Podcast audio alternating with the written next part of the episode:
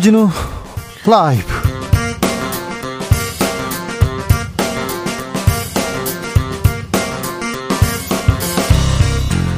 (2022년 8월 9일) 화요일입니다. 안녕하십니까. 주진우입니다. 재난 영화가 아닙니다. 하늘에서 구멍 난 듯 쏟아진 물폭탄. 서울 강남 인천 안양 수도권 일대 도심 곳곳 마비시켰습니다. 한 달에 내릴 비가 1시간 만에 쏟아지기도 했는데요. 간밤에 윤 대통령 서초동 자택에 고립되기도 했습니다. 야당은 비상 상황에 대통령 안 보인다 비판했습니다. 그러자 대통령실은 경호 받으면서 나가는 게 맞나? 대통령 있는 곳이 상황실이다. 이렇게 주장합니다. 최가박당에서 논해보겠습니다. 국민의힘이 속전속결 주호영 비대위 체제로 전환했습니다. 이준석 대표는 자동 해임됐습니다. 친 이준석계 최고위원들까지 등을 돌리고 고립무원 이준석 대표 법적 대응 예고했는데요. 윤석열 대통령 지지율은 연일 하락세입니다. 현 상황을 윤 대통령의 멘토인 심평 변호사는 어떻게 분석하고 있을까요? 직접 들어보겠습니다. 김건희 여사 유지 논문 표절 아니다. 국민대가 문제 없다고 발표했습니다. 교육부도 국민대 판정 존중한다고 밝혔습니다. 그러자 반발은 더 커져만 갑니다. 국민대 교수들 논문조사위원과 회의로 공개하라 이렇게 학교 측에 요구했는데 국민대 총장은 공개할 수 없다 이렇게 입장을 밝혔습니다. 김건희 여사 논문 왜 문제인지 왜 문제는 커져만 가는지 국민대 교수에게 직접 들어보겠습니다. 나비처럼 날아 벌처럼 쏜다. 여기는 주진우 라이브입니다. 오늘도 자중차에 겸손하고 진정성 있게 여러분과 함께 하겠습니다. 안녕하시지요? 참 괜찮으시지요? 한국에서 기상 관측한 일에 가장 많은 비가 왔다고 합니다. 서울 동작구 시간당 강수량이 141mm. 아, 재난 영화 방불케 할 그런 물폭탄이었습니다. 기록 적인 폭우였는데 100년 만에 제일 많이 왔다는 이런 얘기도 있습니다. 특히 서울 수도권 집중적으로 비가 쏟아지더라고요. 퇴근길에 와 이건 뭐 구멍이 났나 하늘에 이런 생각도 들던데 다들 괜찮으신지 거 안녕하신지 걱정이 됩니다. 오늘도 비가 오고 있습니다. 내일까지 비가 온다니까 아 주진우 라이브 애청자분들 걱정됩니다. 좀 그러니까 아, KBS 일라디오에 귀 쫑긋 세우시고요. 어이 어, 비가 얼마나 오는지도 조금 체크하면서 안전하게 잘 계셔야 됩니다. 각 지역 비가 얼만큼 왔다. 나는 어떤 어, 어떤 장면을 목격했다 이러면 알려주십시오. 남부 지방은 비 안 오고 덥기만 해요. 이렇게 얘기한다는데 거기는 괜찮으신 거죠? 어, 남부 지방의 날씨도 알려주십시오. 아, 어제 퇴근 많이 힘들었어요. 저는 7시간 걸렸어요. 저는 2시간 반 걸렸습니다. 저는 집에 못 갔습니다. 그런 분들도 많던데 부디 오늘 안전 귀가하시길 바라겠습니다. 자, 여러분의 어, 비 피해 사, 상황 아니면 비를 만난 상황 알려 주십시오. 샵 9730 짧은 문자 50원 긴 문자는 100원입니다. 콩으로 보내시면 무료입니다. 그럼 주진우 라이브 시작하겠습니다.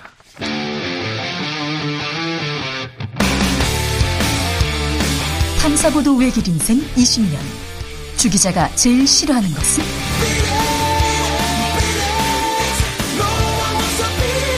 이 세상에서 비리와 부리가 사라지는 그날까지 오늘도 흔들림 없이 주진우 라이브와 함께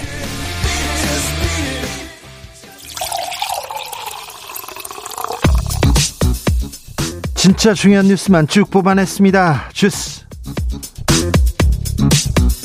정상근 기자 어서 오세요. 네 안녕하십니까. 비가 어제 오늘 비가 정말 많이 내렸습니다. 네, 어, 제 하루 동안에만 이 서울의 누적 강수량이 400mm 가까이 나왔습니다. 어제 하루요. 그러니까 두 달치 비가 그냥 온 겁니다. 1년에 두 달, 두 달치 비가요. 하루 만에. 네, 특히 어제 동작구 신대방동에는 오후 9시를 전후해서 1시간여 동안 내린 비가 무려 136.5mm를 기록했습니다. 네. 이 80년 만에 서울 지역 시간당 강수량 역대 최고치를 갈아치웠습니다.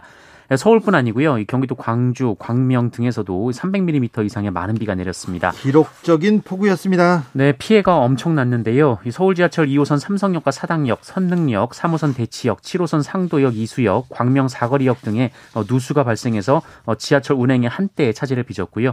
이 9호선은 구반포역이 침수돼서 오늘 오후까지 운행이 안 됐었습니다. 2011년에 침수로 강남역에서 피해가 컸습니다. 그런데 이번에도 또 강남역 일대 피해가 컸습니다. 네, 강남 이 물바다가 됐습니다. 강남과 서초 일대에도 시간당 100mm의 엄청난 폭우가 쏟아졌었는데요.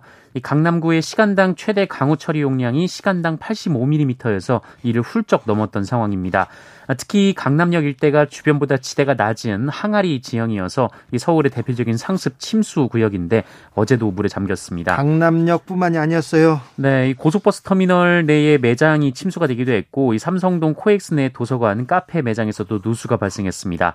아, 특히 강남역 일대 전기 공급이 불안해지면서 일대 거리 상점 전광판 그리고 내부 조명이 어, 점등을 반복하는 위험한 장면이 목격되기도 했습니다. 무엇보다 인명 피해가 컸습니다. 네, 오후 3시까지 중앙재난안전대책본부가 집계한 피해 현황을 말씀드리면 그 어제부터 주로 수도권에 쏟아진 폭우로 현재까지 8명이 숨진 것으로 집계됐습니다. 발달장애 가족 참변을 당했어요. 네, 서울 관악구 신림동 반지하 주택이 침수되면서 47살 여성과 1살 많은 언니, 어, 그리고 이 여성의 13살 딸이 숨진 채 발견된 일이 있었습니다. 예.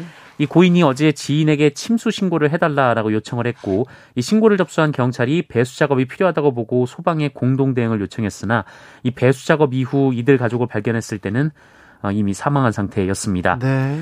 어, 말씀하신 대로 인근 주민들에 따르면 고인의 언니는 발달 장애가 있었다고 하고요. 이 모친도 함께 거주하고 있었으나 이 모친은 사고가 벌어졌을 당시 병원 진료를 위해 집을 비워서 어, 참변을 피했다라고 합니다. 영화 기생충의 한 장면.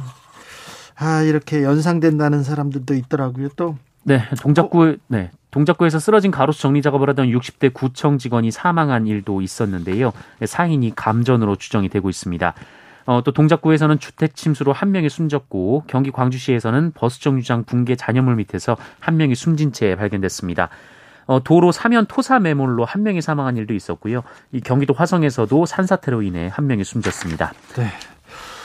아, 윤석열 대통령이 어젯밤 비 때문에 고립됐다는 주장도 나왔습니다. 네, 윤석열 대통령은 어제 대통령실에서 퇴근해서 자택인 서초구 아크로비스타로 갔는데요. 어, 이후 강남 지역에 폭우가 쏟아지면서 대통령이 사실상 고립됐다라는 비판이 제기됐습니다. 그 아크로비스타 1층도 침수됐다면서요? 네, 그렇습니다. 어, 대통령 사저가 이 재난 컨트롤 타워 역할을 할 수 없기 때문에 어, 왜 청와대에서 나왔냐 이런 민주당의 비판도 이어졌습니다. 특히 윤석열 대통령이 퇴근할 당시 이미 서울 일대에 폭우가 쏟아지기 시작했고 또 그전에는 인천 등에서 침수 피해가 컸기 때문에 어, 이런 상황이라면 퇴근을 하지 말았어야 했다라는 비판이 이어지고 있습니다. 비판은 이어지고 있는데 대통령실에서는 강하게 반박합니다. 네, 대통령실은 윤석열 대통령이 오늘 새벽까지 이 중부지방 집중호우의 피해 상황을 실시간으로 점검하고 있었다라고 반박했습니다. 어, 대통령실 측은 간밤에 현장 방문에 나서지 않았다라는 비판에 대해서는 이 모든 인력이 현장 대처에 매진할 때 어, 대통령의 의전이나 이 보고에 신경 쓸 수밖에 없고 대처 역량을 떨어뜨릴 수 있다는 내부 판단에 따른 것이다라고 반박했습니다. 네. 어, 윤석열 대통령은 오늘 재난 상황 회의를 주재했고요. 어, 어제 신림동 일가족이 참변을 당한 현장을 오늘 방문했습니다. 100년 만에 물폭탄이라고 합니다. 그런데 아무튼 음, 오세훈 서울시장 올해 수방 치수 예산을 896억 원 줄였다고 하지요. 2011년에 우면산 산사태 때문에 16명 사망한 기억이 있는데 그때도 오세훈 시장 시절이었는데 왜 오세훈 시장 시절에 이런 일이 있었냐 이런 얘기도 하고요. 왜 대통령은 안 보였냐 얘기하는데 물폭탄을 막을 수는 없지만 서민 취약계층 그리고 또 국민들을 위해서 대통령 그리고 정치권에서 노력하는 모습을 조금 보이면 어 점퍼 노란 점퍼 입고 회의하는 거 저는 그렇게 뭐뭐 어, 뭐 좋게 평가하는 건 아니지만 그렇게 또 이렇게 또 회의를 하고 있으면 국민들이 또 편안해 한다, 이렇게 좀 안심한다, 이런 부분도 좀 헤아려 주셔야 되는데, 네. 국민의힘은 비대위 체제로 돌입했습니다. 네, 국민의힘은 오늘 오전 전국위원회를 열고 비상대책위원회 체제 전환을 위한 당헌 개정을 마무리했고요. 어, 그리고 권성동 원내대표는 오늘 오후 열린 의원총회를 통해 비상대책위원장으로 오선의 주호영 의원을 지명했습니다. 네. 어, 그리고 오후 전국위원회 회의에서 비대위원장 임명을 의결하고 어, 속전속결로 비대위 체제 전환을 했습니다. 이준석 대표 자동 해임됐어요. 복귀는 네. 막혔는데 당내에서 이준석 대표 압박합니다. 네, 어제 이준석 대표에게 우호적이어서 이 준성맘이라고까지 불렸던 정미경 최고위원이 사퇴한 데 이어서 한기호 사무총장 등 이준석 대표 체제를 함께했던 당 사무처 고위직도 일괄 사의를 표명했습니다. 다른 사람들도 다 이준석 당을 위해서 희생하라 이렇게 얘기하는데 이준석 대표 희생할 마음이 없는 것 같습니다. 잠시 후에 자세하게 이 문제 좀 짚어보겠습니다. 음, 인하대 성폭행 사건이 있었습니다. 가해자에게 살인죄 적용됐다고요? 네, 검찰이 인하대 캠퍼스에서 또래 여학생을 성폭행하려다 건물에서 추락해 숨지게 한 가해 남학생에게 살인죄를 적용했습니다. 어, 인천지검은 준강간치사 등 혐의로 검찰에 경찰에서 송치된 어, 인하대 1학년 남성의 죄명을 성폭력 범죄의 처벌 등에 관한 특례법상 강간 등 이 살인 혐의로 변경해서 구속 기소했다라고 밝혔습니다. 예. 어, 검찰은 피의자가 건물 2, 3층 복도에서 추락한 고인이 사망할 수 있다는 사실을 알면서도 방치하고 도주한 것으로 보고 미필적 고의에 의한 살인 혐의를 적용했습니다. 네. 어, 다만 검찰은 경찰 수사 단계에서 피의자에게 적용된 이 성폭력 범죄 처벌 등에 관한 특례법상 카메라 등 이용 촬영 반포 혐의에 대해서는 불기소 처분을 내렸습니다. 어, 검찰은 피의자가 동영상을 촬영했지만 피해자의 신체를 촬영을, 촬영하려고 했다고 볼 명확한 증거가 없다라고 설명했습니다. 추락한 고인이 고인을 방치하고 도주한 것을 보고 미필적 고의에 의한 살인 혐의를 적용했다고 합니다. 음, 그렇군요. 코로나 상황은 어떻습니까? 네, 오늘 코로나19 신규 확진자 수 14만 9,897명이었습니다. 15만 명에 가깝습니다. 네, 하루 확진자 수가 14만 명대를 기록한 것은 117일 만이고요. 어, 2주일 전에 1.5배에 달합니다. 어, 해외 유입 사례는 어제보다 106명 많은 588명으로 어, 이달 들어서 4, 500명대를 계속 유지하고 있습니다. 어, 그리고 7월 셋째 주 재감염 추정 사례가 2만 7,713명에 이르렀는데요. 어, 주간 재감염 추정 사례가 전주에 비해 약 3배 많아졌습니다. 어, 위중증 환자 수는 364명으로 석 달 만에 가장 많은 수치가 나왔고요. 사망자도 40명이 나왔습니다. 한편 방역 당국은 면역 저하자 예방용 항체 주사제 이브실드 투약 첫날인 어제 18명이 접종했다고 밝혔습니다. 상시 노동자가 20명이 넘는 사업장에서는 무조건 휴게 공간을 만들어야 합니다. 네, 앞으로 일정 규모 이상의 모든 사업장에 휴게 시설을 반드시 설치해야 합니다. 고용노동부는 이 같은 내용을 담아 개정된 이 산업안전보건법이 오는 18일부터 시행된다라고 밝혔고요. 예. 오늘 국무회의를 통해 관련 시행령 개정안을 심의 의결했습니다. 네. 어, 이에 따르면 오는 18일부터 이 상시 근로자 20인 이상 이상, 이 건설업의 경우 공사 금액 20억 원 이상 사업장과 7개 어, 직종 근로자를 2인 이상 사용하는 10인 이상 사업장의 사업주는 어, 휴게 시설을 설치해야 합니다. 이 7개 직종은 전화 상담원, 돌봄 서비스 종사원, 텔레마케터, 배달원, 청소원, 환경미화원, 아파트 경비원, 건물 경비원 등입니다. 텔레마케터, 청소원, 환경미화원, 아파트 경비원, 건물 경비원 이분들도 조금 어, 편안한 환경에서 일할 수 있도록 아, 있도록 좀 만들어 줘야 되는데 조금 다행입니다. 국민대가 국민 김건희 여사 논문 관련 자료 제출하라 일체 거부했습니다. 네, 국민대학교가 김건희 여사 논문 등에 문제가 없다라는 결론을 내리자 그 야당 의원들이 어제 국민대를 방문해서 그 과정에 담긴 자료 제출을 요구했었는데요. 어, 국민대는 이를 거절하고 재조사는 없다라는 입장을 밝혔습니다. 네. 어, 이몽재 국민대 총장은 야당 의원들의 제출 요구에 대해 어, 연구윤리위원회에서 의결해서 비공개로 결정된 사안이다라며 학문의 영역에 정치적 이해가 개입돼 있는 현실에서 조사위원 개개인의 학문의 자유, 양심의 자유, 표현의 자유와 이 대학의 자율성이라는 기본적 가치가 훼손될 우려가 있기 때문이라고 설명했습니다. 어, 또한 표절 피해 당사자가 피해를 주장하는데도 재조사가 없다는 뜻이냐 이런 기자들의 질문이 있었는데요. 어, 국민대 윤리위가 결정한 사안에 총장으로서 그 사안을 존중하겠다라고 말했습니다. 주스 정상근 기자와 함께했습니다. 감사합니다. 고맙습니다. 김건희 여사의 논문 국민대가 재조사 끝에 문제 없다 표절 아니다 이렇게 판단 내렸습니다. 그런데 폭풍은 더 거세집니다. 국민대 교수들 뿔났어요. 교수 입장에서 김건희 여사 논문 어떻게 보고 있는지 직접 들어보겠습니다. 이창현 국민대 미디어 전공 교수 안녕하세요. 네, 안녕하세요. 반갑습니다. 교수님 김건희 여사의 논문 아, 논문은 유사할 뿐 논문의 핵심은 독자성이 강하다 표절은 아니다라고 판정했습니다. 이 국민대 조사 결과 어떻게 보십니까? 우선 김건희 씨 논문이 표절이 아니라는 국민대학교의 네. 조사 결과 발표에 대해서 깊은 자괴감을 느끼고요. 학생들과 동문들에게 일단 죄송한 마음을 표하고 싶습니다. 국민대학교의 보도 발표 사실상 뭐 나름대로 의미 있게끔 이야기를 하려고 하는데요. 양면적 메시지가 다 담겨 있는 것 같아요. 네. 일종의 타인의 저작물에 출처 표시를 하지 않았다라는 사실은 인정하면서도 연구 부정은 아니다라고 얘기했잖아요. 네. 그런데 사실 표절이라 함은 타인의 연구 성과를 출처를 밝히지 않고 사용하는 그런 연구 부정 행위를 뜻하거든요. 그렇죠. 결국은 앞에 부분은 표절은 했는데 네. 그렇게 된 것은 사실상 그러니까 부정 연구 부정 행위이고 그것이 표절인데 앞뒤가 상호 모순이라고 생각하는 거예요. 예. 주진우 씨 어, H2O가 뭡니까? 물이죠. CO2는 뭐죠? 이산화탄소요. 더 이상 묻지 마십시오, 교수님. 저는 잘 모릅니다. 그렇죠. 그런데 H2O라고 써놓고 H2O는 맞는데 물은 아니다. 네. CO2라고 써놓고 CO2는 맞는데 이산화탄소는 아니다라고 얘기하는 것과 같을 수 있다 라는 네. 생각이 들고요. 네. 그래서 어, 많을지 안 많을지는 모르지만 네. 몇몇 양심적인 교수님들이 네. 교수님들의 일반적 눈높이에는 부합하지 않고 예. 국민들의 의식 수준에도 맞지 않는다라고 지적한 것입니다. 그렇죠.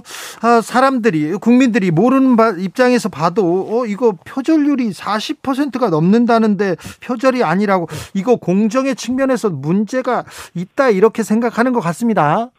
윤석열 정부의 가장 중요한 가치가 뭡니까? 공정과 상식이라고 외치죠.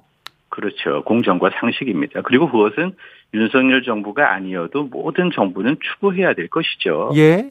특히 청년들에게 공정성에 잣다는 상당히 절박한 문제입니다. 왜? 네. 공정하지 않은 사회에 살고 있기 때문이죠. 네, 네.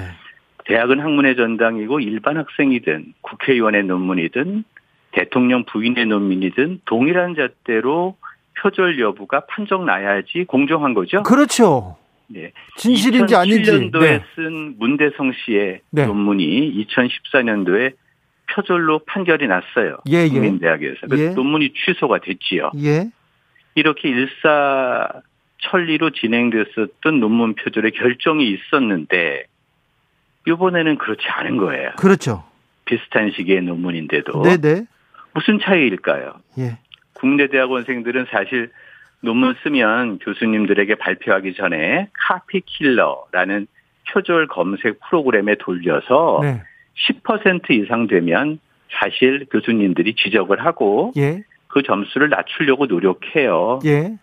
그러니까 논문 통과하려면 표절된 부분들을 보완해야 되죠. 예. 그런데 서너 배 이상 높은 표절률을 보이고 있는 논문에 대해서 교수들이 또 테크노 디자인 전문대학원에서 또 국민대학교에서 아무런 문제가 없다라고 얘기한다면 이거는 윤석열 정부가 생각하는 공정과도 부합되지 않는다. 네. 이런 얘기고요. 8년 전에 이미 문대성 씨 논문 때 문도리코다. 예. 그 복붙 이런 얘기 아시죠? 네, 복사해서 붙인다 이런 네. 얘기인데 이번에 어떤 신조어가 나올지 걱정입니다. 어, 조사 결과는 발표됐는데 교수 그리고 학생들은 어떻게 조금 반응하고 있습니까? 국민대학 교수님들 학생님들 참 국민들이 사랑하고 계세요. 자기 모교 아닙니까? 예, 예. 교수들도 자기가 오랫동안 정을 붙이고 학생들이 가르쳐 온 곳이에요. 애정이 있습니다. 쉽게 비판적인 목소리 내기가 쉽지 않아요. 네. 그런데 요즘에 학생들이 졸업생을 반납합니다. 동문 비대위와 민주동문회에서 조사회 위원회의 자료를 공개하라고 합니다. 국민대학교의 학문적 양심을 생각하는 교수들이 주축이 돼서 일관된 메시지를 생산하고 있어요. 사이렌이 울리는 거예요. 예. 뭔가 문제가 있다고 지적하는 겁니다. 네. 그러면 배 위에 있는 선장은 아 우리 배가 어디 잘못 가고 있는 거 아닐까라고 고민해야 됩니다. 네. 저는 그런 면에서 사이렌 울리는 것을 무시할 게 아니라 네. 이때 선장은 총장이 되겠죠. 예. 총장님께서 조금 더 그 작은 목소리지만 네. 의미 있는 목소리로 받아들여야 되지 않을까 싶습니다. 그런데 이몽재 총장 순수하게 연구자들의 기준으로 독립적인 기구에서 판단한 내용이다. 존중받길 원한다. 정쟁의 수단으로 이용되지 않기를 희망한다. 이렇게 얘기하십니다. 국민대 총장님 되게 합리적인 분이십니다. 또 국민대 총장님 말씀 100번 옳습니다. 순수한 연구자의 독립적인 기구의 판단이라면 존중되어야 합니다. 그리고 정쟁도 불필요하다고 생각합니다. 예. 민주당 국회의원, 국민의 국회의원 아무도 국민대학교 정문을 넘지 않았으면 좋겠습니다. 예. 대학에서 자율적이고 독립적으로 해결되어야 한다는 것입니다. 예. 그런데 요번 이 결과는 대학이 소극적이고 회피한다는 인상을 많이 좋았죠. 예. 그러다 보니까 교육부의 지시에 의해서 재조사를 했고 법원에 요청할 때 비로소 회의록을 제출하겠다고 하고 아직 제출하지 않고 있고 이러니까 일반 국민과 일반 교수들의 눈높이에 미흡한 거예요. 네. 그냥 미흡하니까 야 이게 독립되고 자율적이어야 하는데 이건 아닌 것 같다. 예, 예. 이거 어떻게 하든지 뭔가 제대로 공개하고 재조사하고 해야 되는 거 아닌가라는 얘기고요. 그런 면에서 총장님께서는 정말 훌륭한 얘기를 하셨는데 그 얘기에 부합할 수 있도록 책임과 의무를 다해야 되고요. 우선 자료 공개 등을 통해서 네. 자유도 중요하지만 설명해야 될 책임도 너무 중요하거든요. 아, 그럼요. 단 한 명의 교수가 의문을 하더라도 단 한 명의 기자, 우리 주진우 기자 같은 분이 의심을 제기하더라도 그거에 성실하게 답해야 돼요. 네. 그 한 명의 질문이 사실은 본질적인 질문일 수 있기 때문입니다. 네, 네. 그런데 음 그런데 이번 어, 문대성 씨 사건은 금방 처리됐는데 이번에는 너무 시간이 오래 걸렸어요. 아까 말씀하시다시피 교육부에서 해라 뭐 그런 얘기가 나오자 이제 마지못해서 나온 것 같은데 오늘 장상윤 교육부 차관 국민대 심사 결과 존중한다 이렇게 얘기하고 있습니다. 교육부의 판단에 대해서는 어떻게 보시는지요? 제가 교육부의 판단을 판단할 수 있는 입장에 있지 않습니다. 그리고 교육부는 뭐 그렇게 얘기할 수 있겠죠. 예. 근데 중요한 것은 일반 교수들이 학생들을 지도하지 않겠습니까? 예. 이 교수들이 자괴감 느끼면 안 돼요. 안 되죠. 그리고 일반 국민들이 그 내 논문을 표절했다라고 주장한 구현상 교수님이 네. 유튜브에서 예. 형광펜으로 이거 이거 이렇게 어 표절한 것이다라고 주장하고 있지 않습니까? 네네. 검색창에 구현상 교수라고 쳐보시고 예. 5분만 시간 투자하시면 내용 다 파악할 수 있거든요. 네. 우리 국민 학습력 높지 않습니까? 예.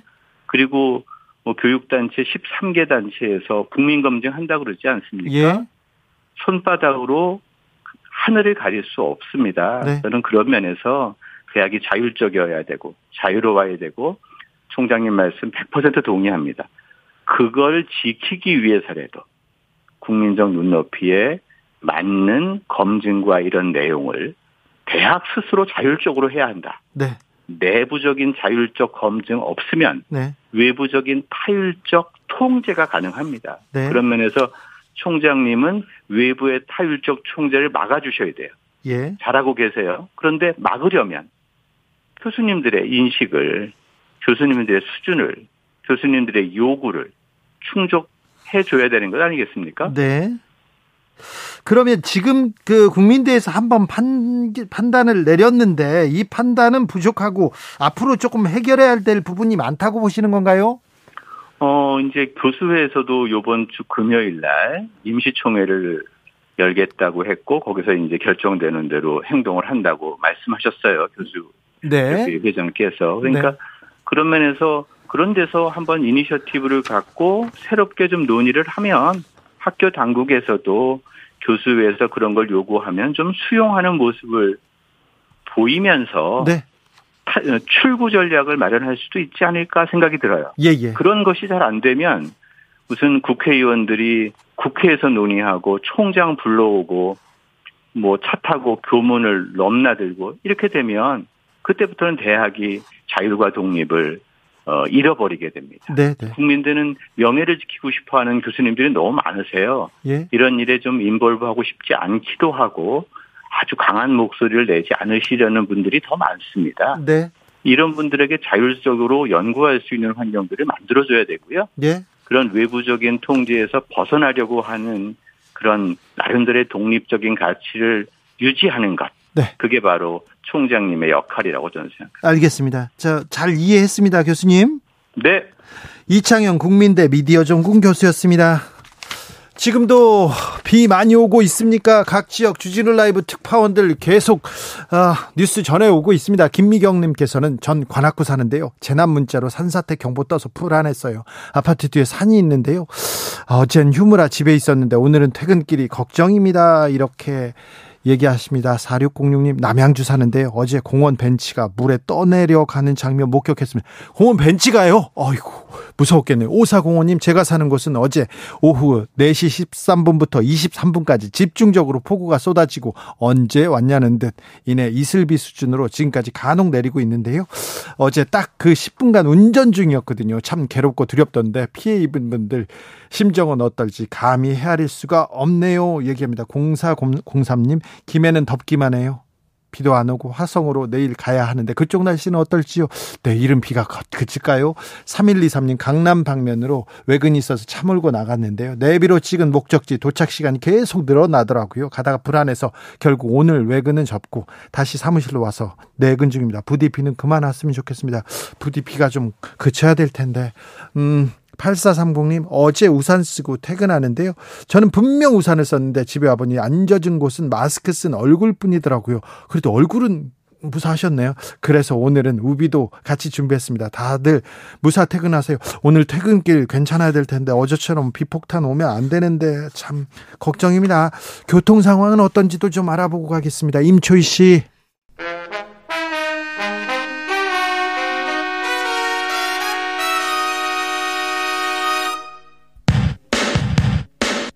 주진우 라이브 돌발 퀴즈. 오늘의 돌발 퀴즈는 객관식으로 준비했습니다. 문제를 잘 듣고 보기와 정답을 정확히 적어 보내주세요. 미국 연방수사국 FBI가 이 사람의 백악관 기밀문서 불법 반출 혐의와 관련해 플로리다 리조트 마로라고를 압수수색했습니다. 이 사람은 나의 2024년 대선 출마를 간절하게 저지하고 싶은 급진자파 민주당원의 공격이라고 주장했는데요. 제45대 미국 대통령인 이 사람의 이름은 무엇일까요? 보기 드릴게요. 1번 도널드 트럼프 2번 버락 오바마 다시 한번 들려드릴게요. 1번 도널드 트럼프 2번 버락 오바마 샵9730 짧은 문자 50원 긴 문자는 100원입니다. 지금부터 정답 보내주시는 분들 중 추첨을 통해 햄버거 쿠폰 드리겠습니다. 주진우 라이브 돌발 퀴즈 내일 또 만나요.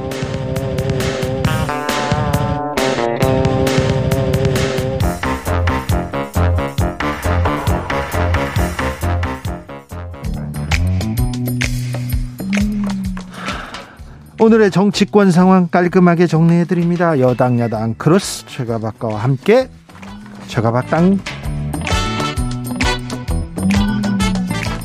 여야 최고의 파트너입니다. 주진우 라이브 공식 여야 대변인 두 분 모셨습니다. 최형두 국민의힘 의원 어서 오세요. 네, 안녕하십니까. 박성준 더불어민주당 의원 어서 오세요. 예, 안녕하세요. 어우, 네. 100년 만에 기록적인 폭우 괜찮으신지요? 제가 어, 어, 오후에요. 네. 어, 저희 지역구에 중구에는 이제 남산타운 아파트가 있는데 네. 거기 갔더니 그 벽돌로 쌓았던 옹벽이 무너져서 좀 임시 조치한 데를 좀 가봤고요. 예. 또 저희 성동구에 이제 금호, 금남시장이 있는데 네. 금남시장에 있는데 상인들 좀 만나 비 피해가 없는지 그 둘러보고 어제 왔습니다. 물폭탄 쏟아질 때 그때 가셨어요? 아니 오늘 갔습니다. 오늘, 오늘 갔습니다. 네, 오늘 갔습니다. 오늘 최영두 의원님은 그 지역은 괜찮죠? 이게 지금 서울 시내 전체가 이 115년 만에 폭우라고 하지 않습니까? 네. 1년에 내릴 비가 어, 내릴 비 30%가 하루에 쏟아졌습니다. 뭐 서울 시내 곳곳에서 수많은 피해가 있고 한데 제가 사는 전세집에서는 이게 오래된 아파트입니다. 재개발이 꽃될 아파트인데 그 전세집에서는 뭐 베란다 침수. 네. 제가 사는 전세 사는 집은 안방 유리 창문으로 막 물이 들어와요. 비물이 막 철철 넘쳐려 가지고 네. 밤새 그냥 수건으로 짜고 짜고 하느라고 네. 먹기 아파 죽겠습니다. 저도 수건질 뭐. 했어요. 근데 예전에 제가 여기 방송에서 최영두 의원님하고 네, 네. 그런 얘기를 한번 나눴던 기억이 나는데 자연재해, 네. 천재 이변이 났을 경우에 그걸 이제 제1론이라고 하거든요. 천재 이변을 주변에서 네. 우리 이제 전통적인 사상에서 이 제1론이 뭐냐면 이 천재 이변이 났을 경우에는 민심이 흉흉해진다는 거예요. 그래서 가장 중요한 게 뭐냐면 천재 이변을 방어할 수 있는 방제 시스템을 잘 갖춰야 된다. 네. 그게 이제 국가의 가장 근본이다라고 하는데 아무리 이제 비가 많이 나 쏟아지긴 했어도 이 곳곳이 이제 그 시스템에 문제가 있다라는 게 드러났기 때문에 다시 이걸 어 준비하고 어, 방, 그, 저, 대비하는 그런 조치를 대처할 수 있는 조치를 만들어야 되겠습니다. 어제 네. 윤 대통령은 자택에서 전화로 대책 마련 지시했다고 합니다. 새벽까지 이렇게 지시했다고 하는데 야당에서는 대통령 안 보인다 이렇게 얘기합니다. 아니 그럴 수밖에 없죠. 우리가 얘기하는 이제 위기관리 시스템에서의 국가재난 시스템이 가동되려면 가장 그 현장에 대통령이 있어야 되는데 대통령이 없고 대통령이 지금 어디 있습니까? 집에서 지금 있잖아요. 집에서 어 지금 지시를 하고 있는 상황이고 점검 회의를 거기서 하고 있다는 거 아니겠어요? 그 우리가 지금 역대 대통령이 이런 홍수 피해 물 물난리가 났을 경우에 집에서 지휘 통제소를 설치해서 하는 경우가 어디 있습니까? 집과 국가 운영 관리하는 장소가 분명히 다른 거고 그 시스템에 맞게 해야 되는 건데 지금 전혀 가장 큰 문제가 어디에 있냐면 어, 결국 이제 용산 집무실 이전에 따라서 국가 시스템이 붕괴됐다라는 것을 국민들이 그대로 보고 있는 거죠. 최영도 의원님? 좀 야당도 야당도 이 상황을 좀 잘 지켜봐야 될 텐데 이제 청와대를 나왔기 때문에 그렇다는 이야기죠. 지금 기억 뭐 지금 계속 처음부터까지 청와대 이전 과거에 정부도 약속했던 사안을 이제 이행한 것이고 그 이제 이 관저가 지금 대통령실에 있지 않다 보니까 이제 생긴 일이기도 한데 네. 그런데 대통령이 사실은 폭우가 내리던 상황에 서로 관저 내에 있었다 하더라도 폭우가 내리던 상황에서 경호와 의전을 받으면서 특히 교통 서울시내 교통이 거의 마비되다 했습니다. 예. 그 폭우 속에 헬기를 띄울 수 있는 것도 아니고 외부로 나간다는 건 굉장히 사실은 그 자체가 그 현장 인력의 대체 역량을 떨어뜨리고 오히려 혼선을 초래할 수도 있습니다. 예, 근데 그 우리가 좀 유명한 이전에 오사마 빈 라덴 사살할 때 미국에서 작전을 대보면은 백악관 상황실에서 장면이 한번 사진이 나오지 네, 않았습니까? 네, 네. 그때는 최고 전문가들이 앞서는 겁니다. 지금은 네. 중대본 사람들이 제일 재난 전문가들이 나서서 재난을 지휘해야 되고 대통령은 그 총리나 그다음에 각국 부처와 함께 그 재난 지원하는데 어, 소홀하지 않도록 뒷받침을 해주는 일을 해야 되는 것이죠. 거기에 재난 전문가가 아닌 대통령이 일이 저 시위한다는 것도 사실은 야당이 만들어낸 허상이고요. 그 어제 지금 더욱 아니 한 더욱 참 안타까운 일은 대통령이 마치 이 사진까지 조작을 해서 사진에 말풍선을 만들어서 대통령도 역시 국민의 한 사람으로서 이 폭우 상황을 하늘에 번개가 치고 폭우가 쏟아지는데 걱정하지 않을 사람이 누가 있습니까? 그 가짜 뉴스였습니다. 예, 그런 것을 지금 만들어서 한다는 것 자체가 나라가 얼마나 분열돼 있고 대통령과 국가에 대한 있던 기본적인 신뢰를 무너뜨리는데 이 재난 상황을 이용한다는 것은 매우 안타까운 일입니다. 뭐 재난 상황을 뭐 저희 야당에서 이용하는 게 아니라 이제 시스템을 얘기하는 거죠. 이제 아, 가장 중요한 어려운 현장에 대통령이 없었다라고 하는 부분에 대해서 지적을 하는 거니까요. 저는 그 부분에 대해서 대통령도 그렇고 대통령실에서도 그걸 받아들이면 되는 겁니다. 그래서 그거를 이제 단점이라고 하는 부분을 이제 극복하고 새로운 대안을 만들어가는 것이 정치 아니겠습니까? 그렇게 하면 되는 것이지 지금 이 문제에 대해서 대통령이 피해갈 수 있는 상황은 아닌 것 같습니다. 제가 볼 때는. 최영도 의원님, 네네. 만약에 네. 음, 수해 현장, 피해 현장을 직접 방문하는 것은 부적절했다 이렇게도 볼 수 있는데 만약에 새벽에 대통령이 어, 노란색 잠바를 입고 이 대통령실에 상황실에 이렇게 방문했을 때 그 한 잔의 한 장의 사진이 주는 의미가 좀 있었을 텐데. 있겠죠. 있겠죠. 그렇죠. 예. 그래서 실제로 밤새워 이제 보고를 받고 함께 논의를 했고요. 그 오전에 이제 긴급 대책회의를 주재를 했죠. 주재를 했고 침수 피해 상황도 점검했고 오후에는 침수로 인명 피해가 난 관악구 신림동 네. 반지하 주택을 찾기도 했습니다. 그 지금 대통령이 해야 될 이런 이런 국가 재난 상황에서 그 모든 각부 부처 또 군과 이 중대본이 빈틈없이 대응할 수 있는 뒷받침을 해주는 것입니다. 뒷받침을 해주는 것이고 여기에 대해서는 어느 국민들이 다그 반응이 있겠죠. 또 하나 문제는 뭐냐면은 지금 이렇게 큰 이제 기후 재앙이라고 할 정도로 이게 왜 이런 일이 생겼나 할 정도로 기후 위기입니다. 맞습니다. 예, 100년 만에 생겼는데 네. 지금 돌이켜 보면 10년 전에 우리가 만약 이때 지금 한강의 하상이 낮아서 또는 우리 사대강의 하상이 낮아서 하상이 높아서 이 엄청난 폭우를 바다로 내려보낼 수 없었다면 얼마나 더 큰 피해가 있었을까 또 생각이 들고 지금은 이제 이게 중부권 이야기죠. 영남이나 호남은 지금 폭염 속에 있다고 하지 않습니까? 그렇긴 한데 이렇게 예상 밖의 이런 강 그 폭우로 내렸을 때 기본적으로 강이 그 기능을 상실했다면 어떤 일이 생겼을까라는 또그 그 걱정도 한편으로 되돌이켜 볼 만합니다. 그때 야당이 지금 무슨 이야기를 했습니까? 네. 주진 앵커가 얘기한 것처럼 과거에 이명 우리 저 이명박 대통령 당시에 홍보기획 비서관 하셨잖아요. 아닙니다. 그, 저는 그 어? 뒤에 있습니다. 뒤에 있었나요? 네. 어쨌든 그 당시 보면 이명박 대통령도 워룸이라는 걸 만들지 않습니까? 지하에. 그 얘를 네. 만들어서 국가 관련된 그 위기가 왔을 경우에 시스템 가동을 하는 모습을 보이고 역대 보통 대통령들 다 그렇게 해왔는데 지금 윤석열 대통령이 그 현장에 없다라는 거 아니겠어요? 그 현장에 없다라고 하는 부분에 대해서 국민 여러분들이 지적하는 것을 뼈아프게 받아들이고 개선해야 되는 거라고 생각되거든요.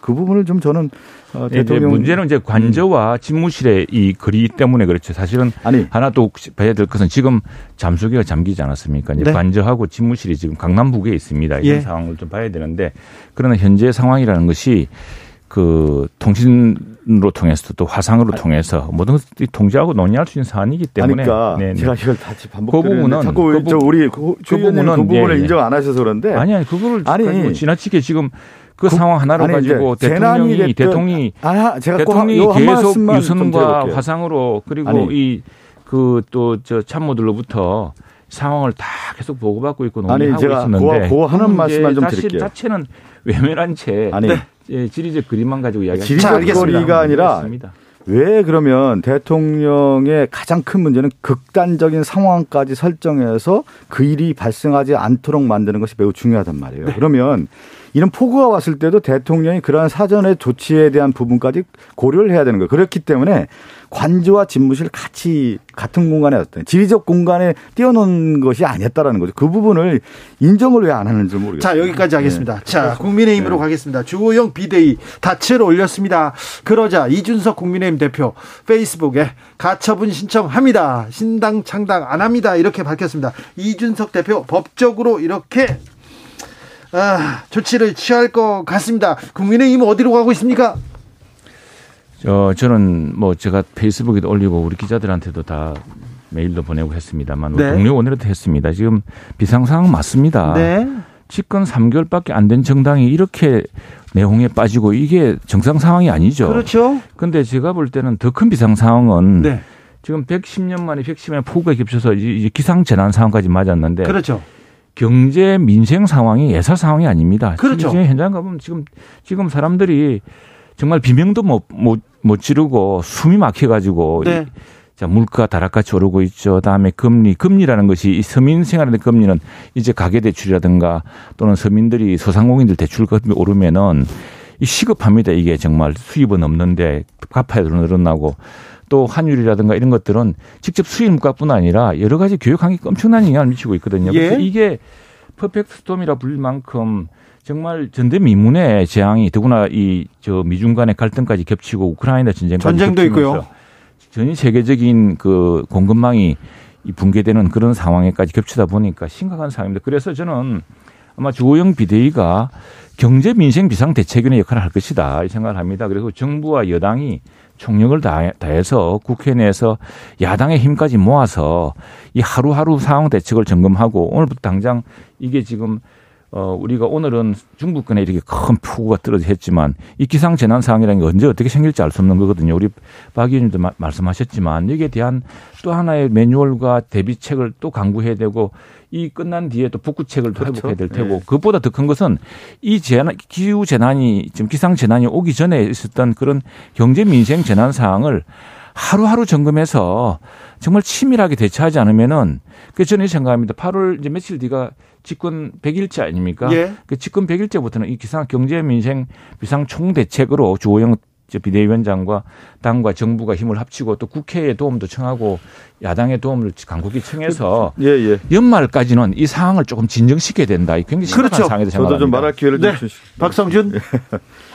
저는 야당 민주당 입장에서 봤을 때 국민의힘의 비대위가 설정이 됐을 경우에 과연 누가 그러면 선장이 되는 게 맞느냐, 위원장이 되는 게 맞느냐 곰곰이 따져봤어요. 그래서 어, 전임에 있는 분들이라든가 관련자들 지금의 현역에 있는 의원들을 쭉 봤거든요.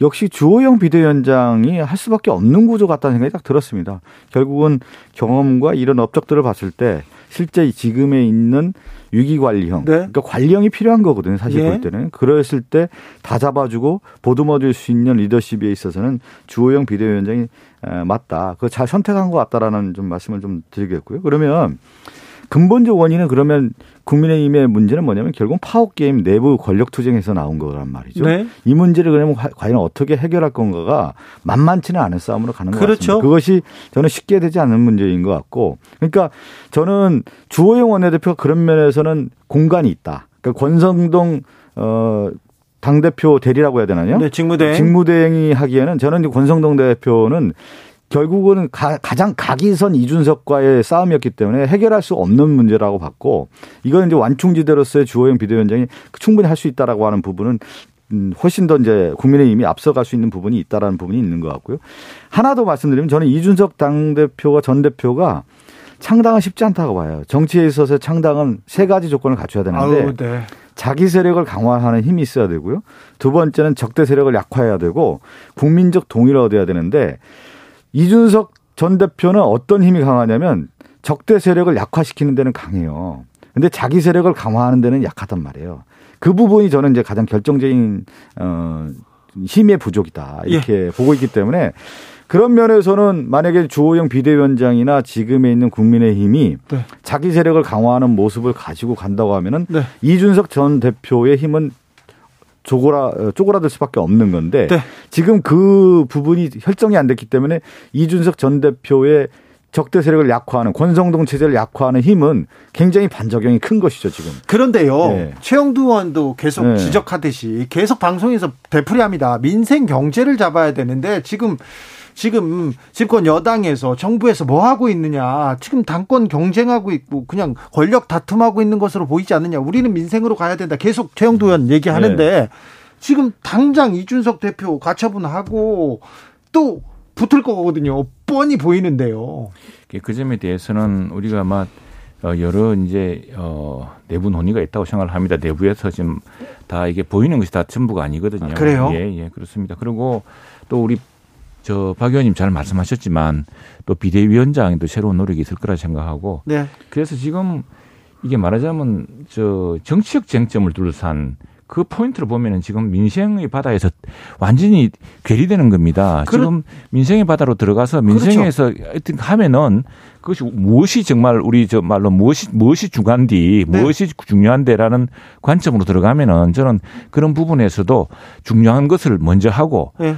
또 사소하게 풀어야 될 것들은 차후에 하고 또 저는 오히려 그래서 그런 것들이 지금 비대위원장을 비롯한 정치적 중진들이 네. 해소해야 될 노력이라 생각을 합니다. 제가 이 얘기를 꼭 드려야 되는데 왜 지금 국민의힘이 자꾸 민생 문제가 아니라 정치 권력 투쟁으로 가냐면 대통령이 새로 취임하고 나서 국정 아젠다를 제시를 하지 않습니까? 네. 그래서 국정 아젠다를 제시하면은 우리가 얘기하는 예를 들어서 뭐 김대중 대통령 민주주의 시장 경제 생산적 복지 이런 국정 아젠다를 제시를 하지 않습니까?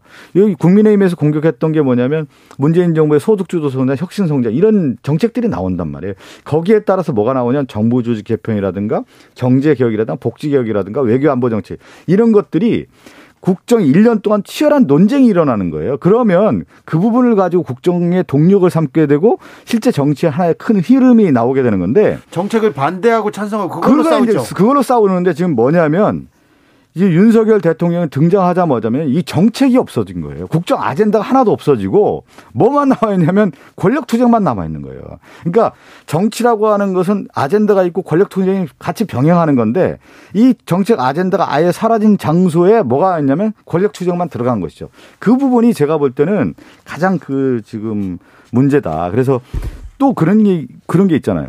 국정 100일이 되면은 국정 100일에 대한 그 평가도 하고 무엇을 할 것인지 다시 국민에게 알려주고 뭐 이런 게 있어야 되는 건데 지금 윤석열 정부는 인수위 때도 하나도 없었고 출범하면서도 뭘 하겠다라고 하는 것이 없다 보니까 결국은 지금 그 권력에 대한 문제로만 들어가게 되는 거예요. 그래서 그게 이제 국민들이 바라볼 때 답답한 겁니다. 박 의원님 뭐 네. 야당 오늘 충분히 하실 수 있는 말씀인데 네. 그렇게 하겠습니까? 다 역대 정부가 거창한 꿈이 있었고 다고자 하는 이야기가 있었, 있었는데 네. 이게 이제 그 기존의 대통령 시스템이라는 것이 저는 과거처럼 그렇게 힘있게 작동하지 않는다고 생각을 합니다. 특히나 어, 대통령 선거가 워낙 팽팽한 접전 끝에 이 양극화돼 있는 상황 속에서 이루어지고 있고 쉽게 동의를 얻어가게 된 상황인데 그래서 국회 역할이 특히 크다고 생각합니다. 지금 우리 못지않게 미국 역시도 뭐 트럼프 대통령 이후에 그 뭐 의사당을 점거했던 네. 트럼프 시위대도 있고 했습니다만 바이든 정부가 18개월 노력 끝에 얻어낸 이제 법안을 통과시켰습니다. 상원에서 해가지고 거기에 보면은 이제 지금 기후변화에 대응하는 투자를 포함해서 많은 법안들 특히 이제 전통적으로 공화당이 반대하는 법안들을 이끌어냈습니다. 이끌어내었는데 이와 같은 노력을 우리 영부 여당도 해야겠지만 또 비대위도 해야겠지만 야당도 국가를 위한 나는 오히려 이런 경우에 국회가 이제는 특히 거대 야당이고 집권 경험 있는 정당들만큼 이 런 부분 오히려 힘이 같이 이끌어내는 그런 의회 국회 리더십을 좀 보여줄 때가 되었다. 리더십 얘기하는데 예, 보여줄 때가 되었다 그 대통령 리더십이라든가 이런 총리의 리더십을 연구한 학자들의 공통적 특징 중에 하나가 뭐냐면 이런 얘기를 하는 분들이 있어요. 자기 재임 기간에 중요 자리죠, 중요 자리, 중요 핵심 자리의 인물을 세 번 정도 교체할 수 있는 인재풀을 갖춘 지도자가 돼야만 국정 운영이 잘 되더라라는 네. 건데 제가 보면 윤석열 대통령과 그 주변에 있는 분들은 인재 프리덤은 약한 것 같다. 네. 그러니까 그것이 이제 가장 그 한계에 부딪힌 거 아니냐. 윤석열 대통령 국민의 숨소리까지 놓치지 말아야 그러면서 끊임없이 소통하라고 합니다. 홍보 정무 기능으로 돌파를 모색한다 이런 얘기도 나오는데 이 부분은 본질이 아닐 텐데 이 부분은 최영두 의원도 계속 강조했는데 이런 생각합니다. 민주당은 어떻게 아니, 돼가고 있습니까? 아니 그게 네. 어, 언론의 해석이고 관측이고 예. 그 지금 대통령실이나 우리 여당집 비대위원도 그렇습니다만 민생 경제로 갈 민생 경제로 가야. 알겠습니다. 그러니까 그게 본질이다 예, 얘기합니다. 자, 아니, 정부 홍보 기능도 그 쇄신을 해야지 그게 갈 수가 있는 거지. 지금 시스템 가지고는 안 되는 거니까 언론에서 그렇게 얘기를 하는 알겠어요. 거죠. 우리가 예, 대통령실 예. 그이 얘기 하면은 그것도 없습니까? 예, 3박 4일 할 수 있는 전문가들 아닙니까? 두 분이 최고 전문가에서 여기까지 예, 예. 하고요. 예, 민주당 잘 가고 있습니까? 어대명 뭐 분위기 어, 더 확고해지고 있습니다. 그렇죠. 그럴 수밖에 없는 상황으로 가고 있는 것 같아요. 그러니까 민주당도 여러 이제 어려움이 있고 그 난관을 극복하는 과정에서 그러면 네. 다음 당 대표가 누가 해야 되느냐로 봤을 때 네. 그래도 경험과 업적으로 봤을 때 이, 이재명 어, 후보가 당을 잘 이끌 수 있다라고 하는 것이 전체적인 기류기 때문에 이런 현상들이 나온다고 윤석열. 대통령, 윤석열 정부의 대항할 강한 야당 이재명이 적임자다 이렇게 생각하는 것 같은데 이거 어떻게 보십니까? 지금 이제 어, 민주당 내수도 그런데 박용진 의원 같은 분들이 당헌 개정하는 이런 문제에 대한 걱정, 사당화 우려를 또 많이 하고 있지 않습니까? 뭐 또 어, 뭐 어차피 어대명이라 그래서 예. 어, 민주당 전당대에서 뭐 이재명 의원의 대세론이 뭐 확연히 굳어지고 있는데 그 과정에서 이제 뭐 얼마 얼마 전에 박용진 의원이 인사를 하는데 쳐다보지도 않고 했던 그런 모욕적인 사진이 나와서 큰 화제가 됐습니다만 지금 이 특히 이제 당은 80조 민주당이 이야기하는 당은 80조 개정은 이겁니다. 그 부정부패 혐의로 기소된 당직자의 직무를 정지한다. 그런 것이 이걸 지금 변경하려고 하는 것이 이제 핵심이거든요. 네. 그러니까 박용진 의원 같은 부분은 어느 쪽 특정인의 정치적 반경을 열어주려는 것은 사당화 논란을 부를 것이다 이야기를 했습니다만 지금 이런 것 때문에 결국 이게 이재명 의원의 무슨 뭐 여러 가지 나중에 의혹에 대해서 이게 기소되는 상황을 대비한 방탄용 아니냐 당 전체를 방탄용으로 만들 것이 아니냐 이렇게 이야기가 나오는데 이건 뭐 어, 여당 입장에서 자꾸 내부의 문제를 뭐라고 하는 것은 좀 어색합니다만 지금 그 실제로 여당 그 민주당의 저 전당대 투표율을 보면 굉장히 낮아지고 있습니다. 이게 이제 민주당 내부적으로도 우리 당 역시도 마찬가지고 네.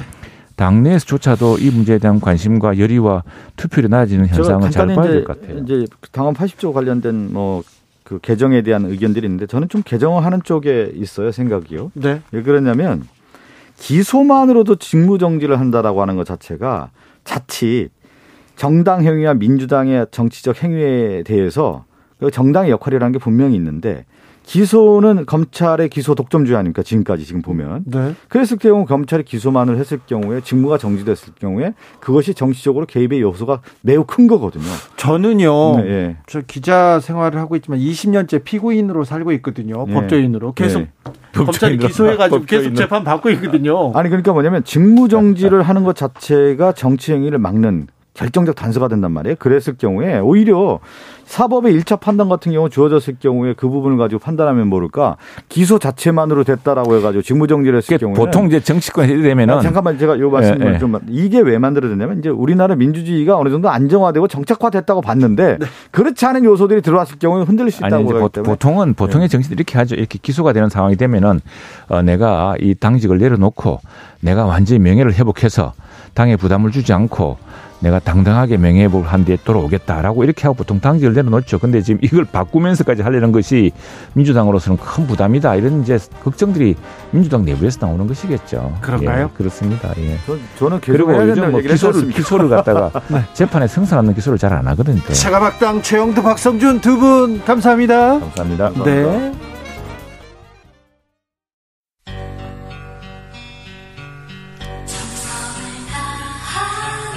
정성을 다하는 국민의 방송. KBS 주진우 라이브. 그냥 그렇다고요. 간밤에 물폭탄에 오늘 하루 내내 밤새 무사하셨습니까? 서로 안부 많이 물었는데요. 오늘 밤 또 고비입니다. 수도, 수도권에 또 비가 온다는데 기상 상황 어떻게 되는지 알아보겠습니다. 윤기한 수도권 기상청 예보과장 안녕하세요. 네, 안녕하십니까. 고생 많으시죠? 예. 네.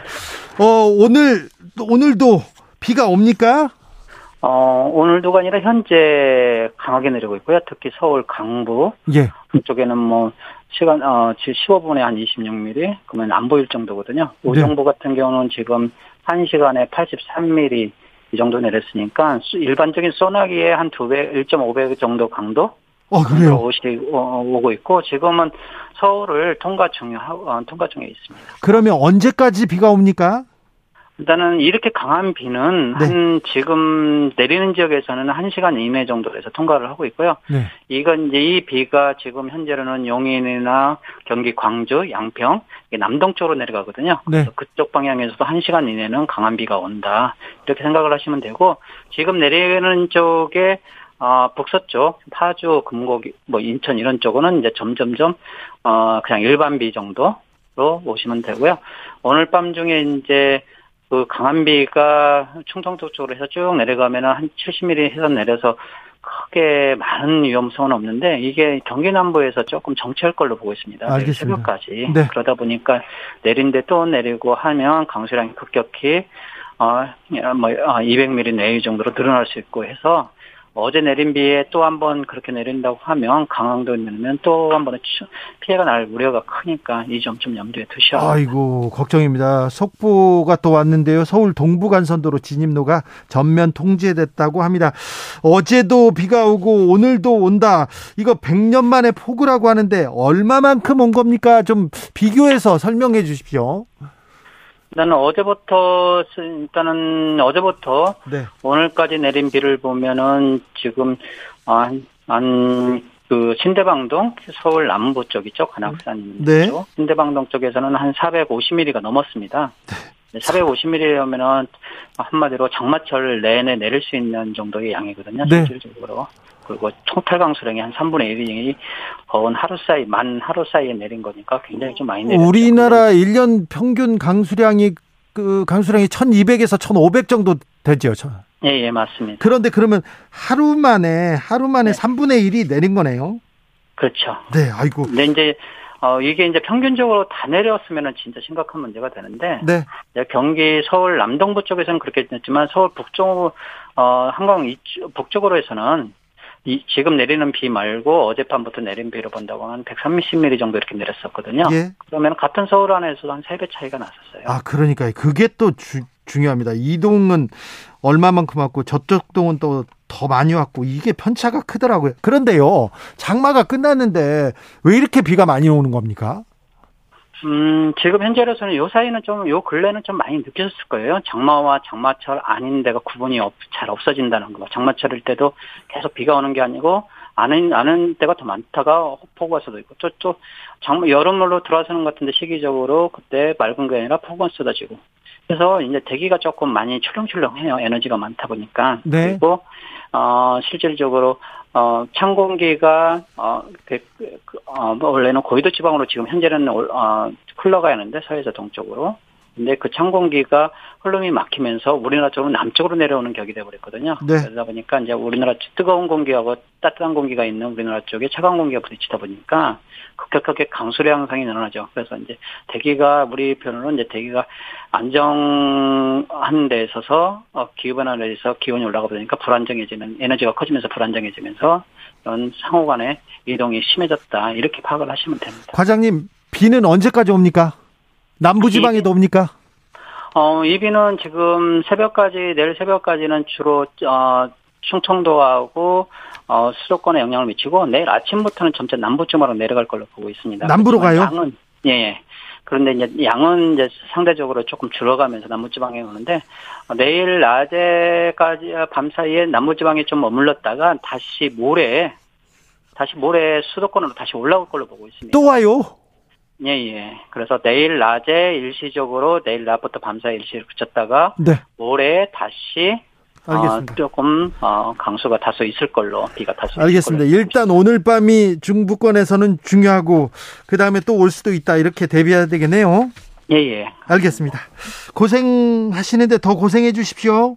예, 감사합니다. 윤기한 수도권 기상청 예보과장이었습니다.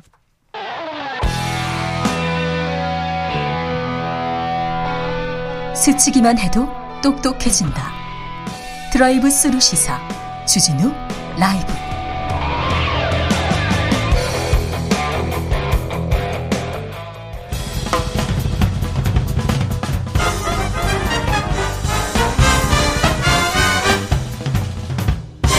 훅 인터뷰. 모두를 위한 모두를 향한 모두의 궁금증 훅 인터뷰. 윤석열 정부 3개월 만에 비대위가 출범했습니다. 집권 여당 초유의 사태인데요. 음, 3개월 동안 특별히 정부 여당 국민의힘에서 계속 내용입니다. 이준석 대표 징계부터 비대위 출범까지 계속 아, 문제가 있는데요. 그러는 사이에 대통령 지지율은 최저치 찍고 있습니다. 윤 정부 반전 카드 꺼내 놔야 할 텐데 윤 대통령의 멘토한테 한번 물어보겠습니다. 심평 변호사 변호사 모셨습니다. 안녕하세요. 안녕하세요. 네. 반갑습니다. 주호영 비대위가 출범했습니다. 변호사님 어떻게 보셨습니까? 어, 잘 됐죠. 그, 어, 물론 그 조금 그 조, 조용 어, 의원이 네.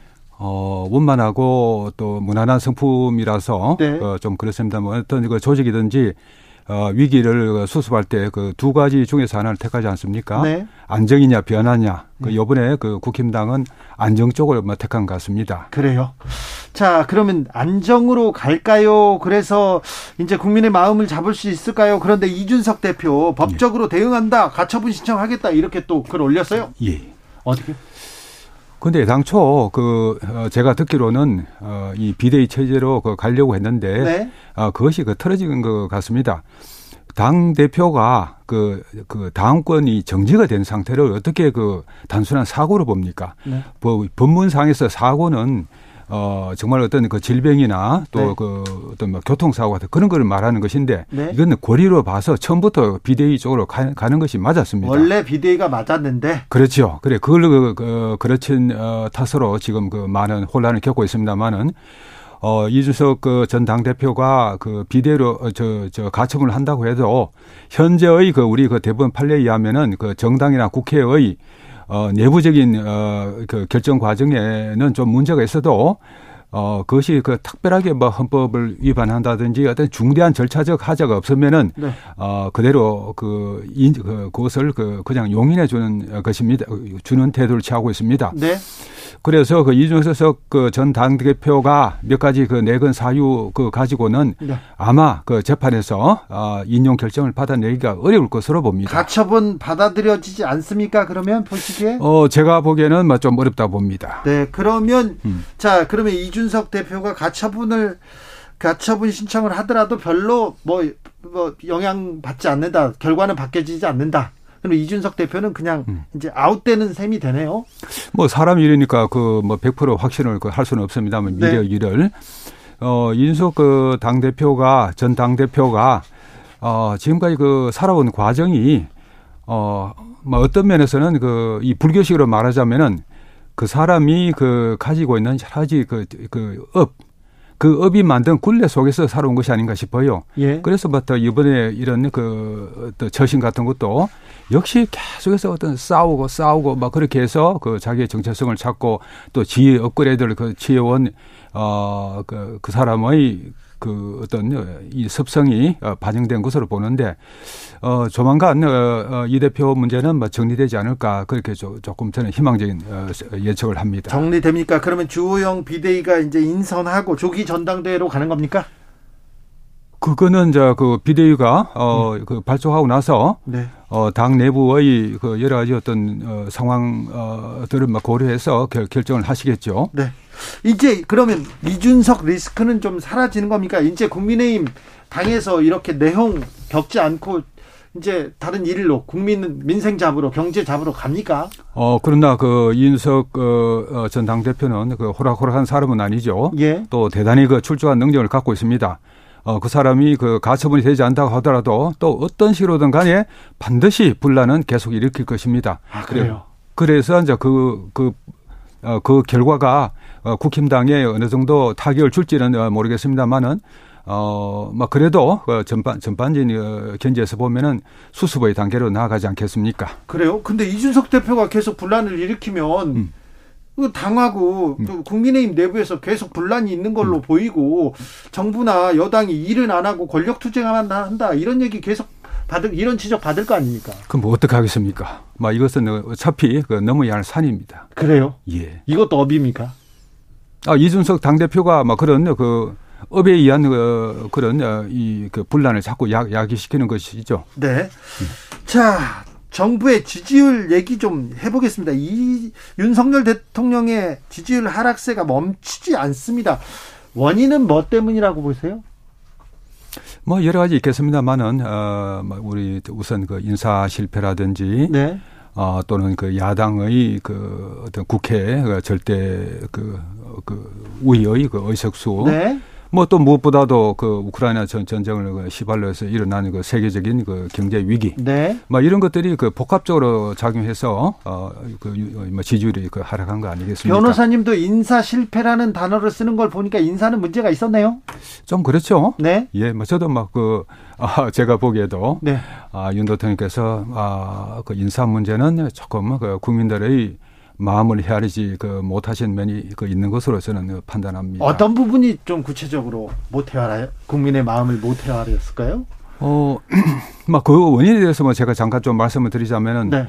윤 대통령이 그 대단히 그 뛰어난 막 그 공감 능력 또 타인과의 소통 능력 뭐 그런 걸 갖고 어, 있으신데 네. 그런 것은 이제 정치인으로서 대단히 중요한 자질이죠. 네. 뭐 이러한 그 자질에도 그 이그 그 뛰어난 자질에도 불구하고 어 이분이 그 아, 아직 그 정치 신인으로서 네. 경륜이 부족하지 않습니까? 네. 뭐또 그런 면도 있겠고 또 그, 어, 이, 그 윤 대통령이 어, 이, 그 좋은 과정에서 그 네. 그또 훌륭한 부모 밑에서 그 자라오신, 어, 까다롭게 우리 사회가 안고 있는 그 갈등 구조, 예. 모순된 그 구조, 이런 그 점에 대한 감수성이 좀 약하신 것이 아닌가. 네.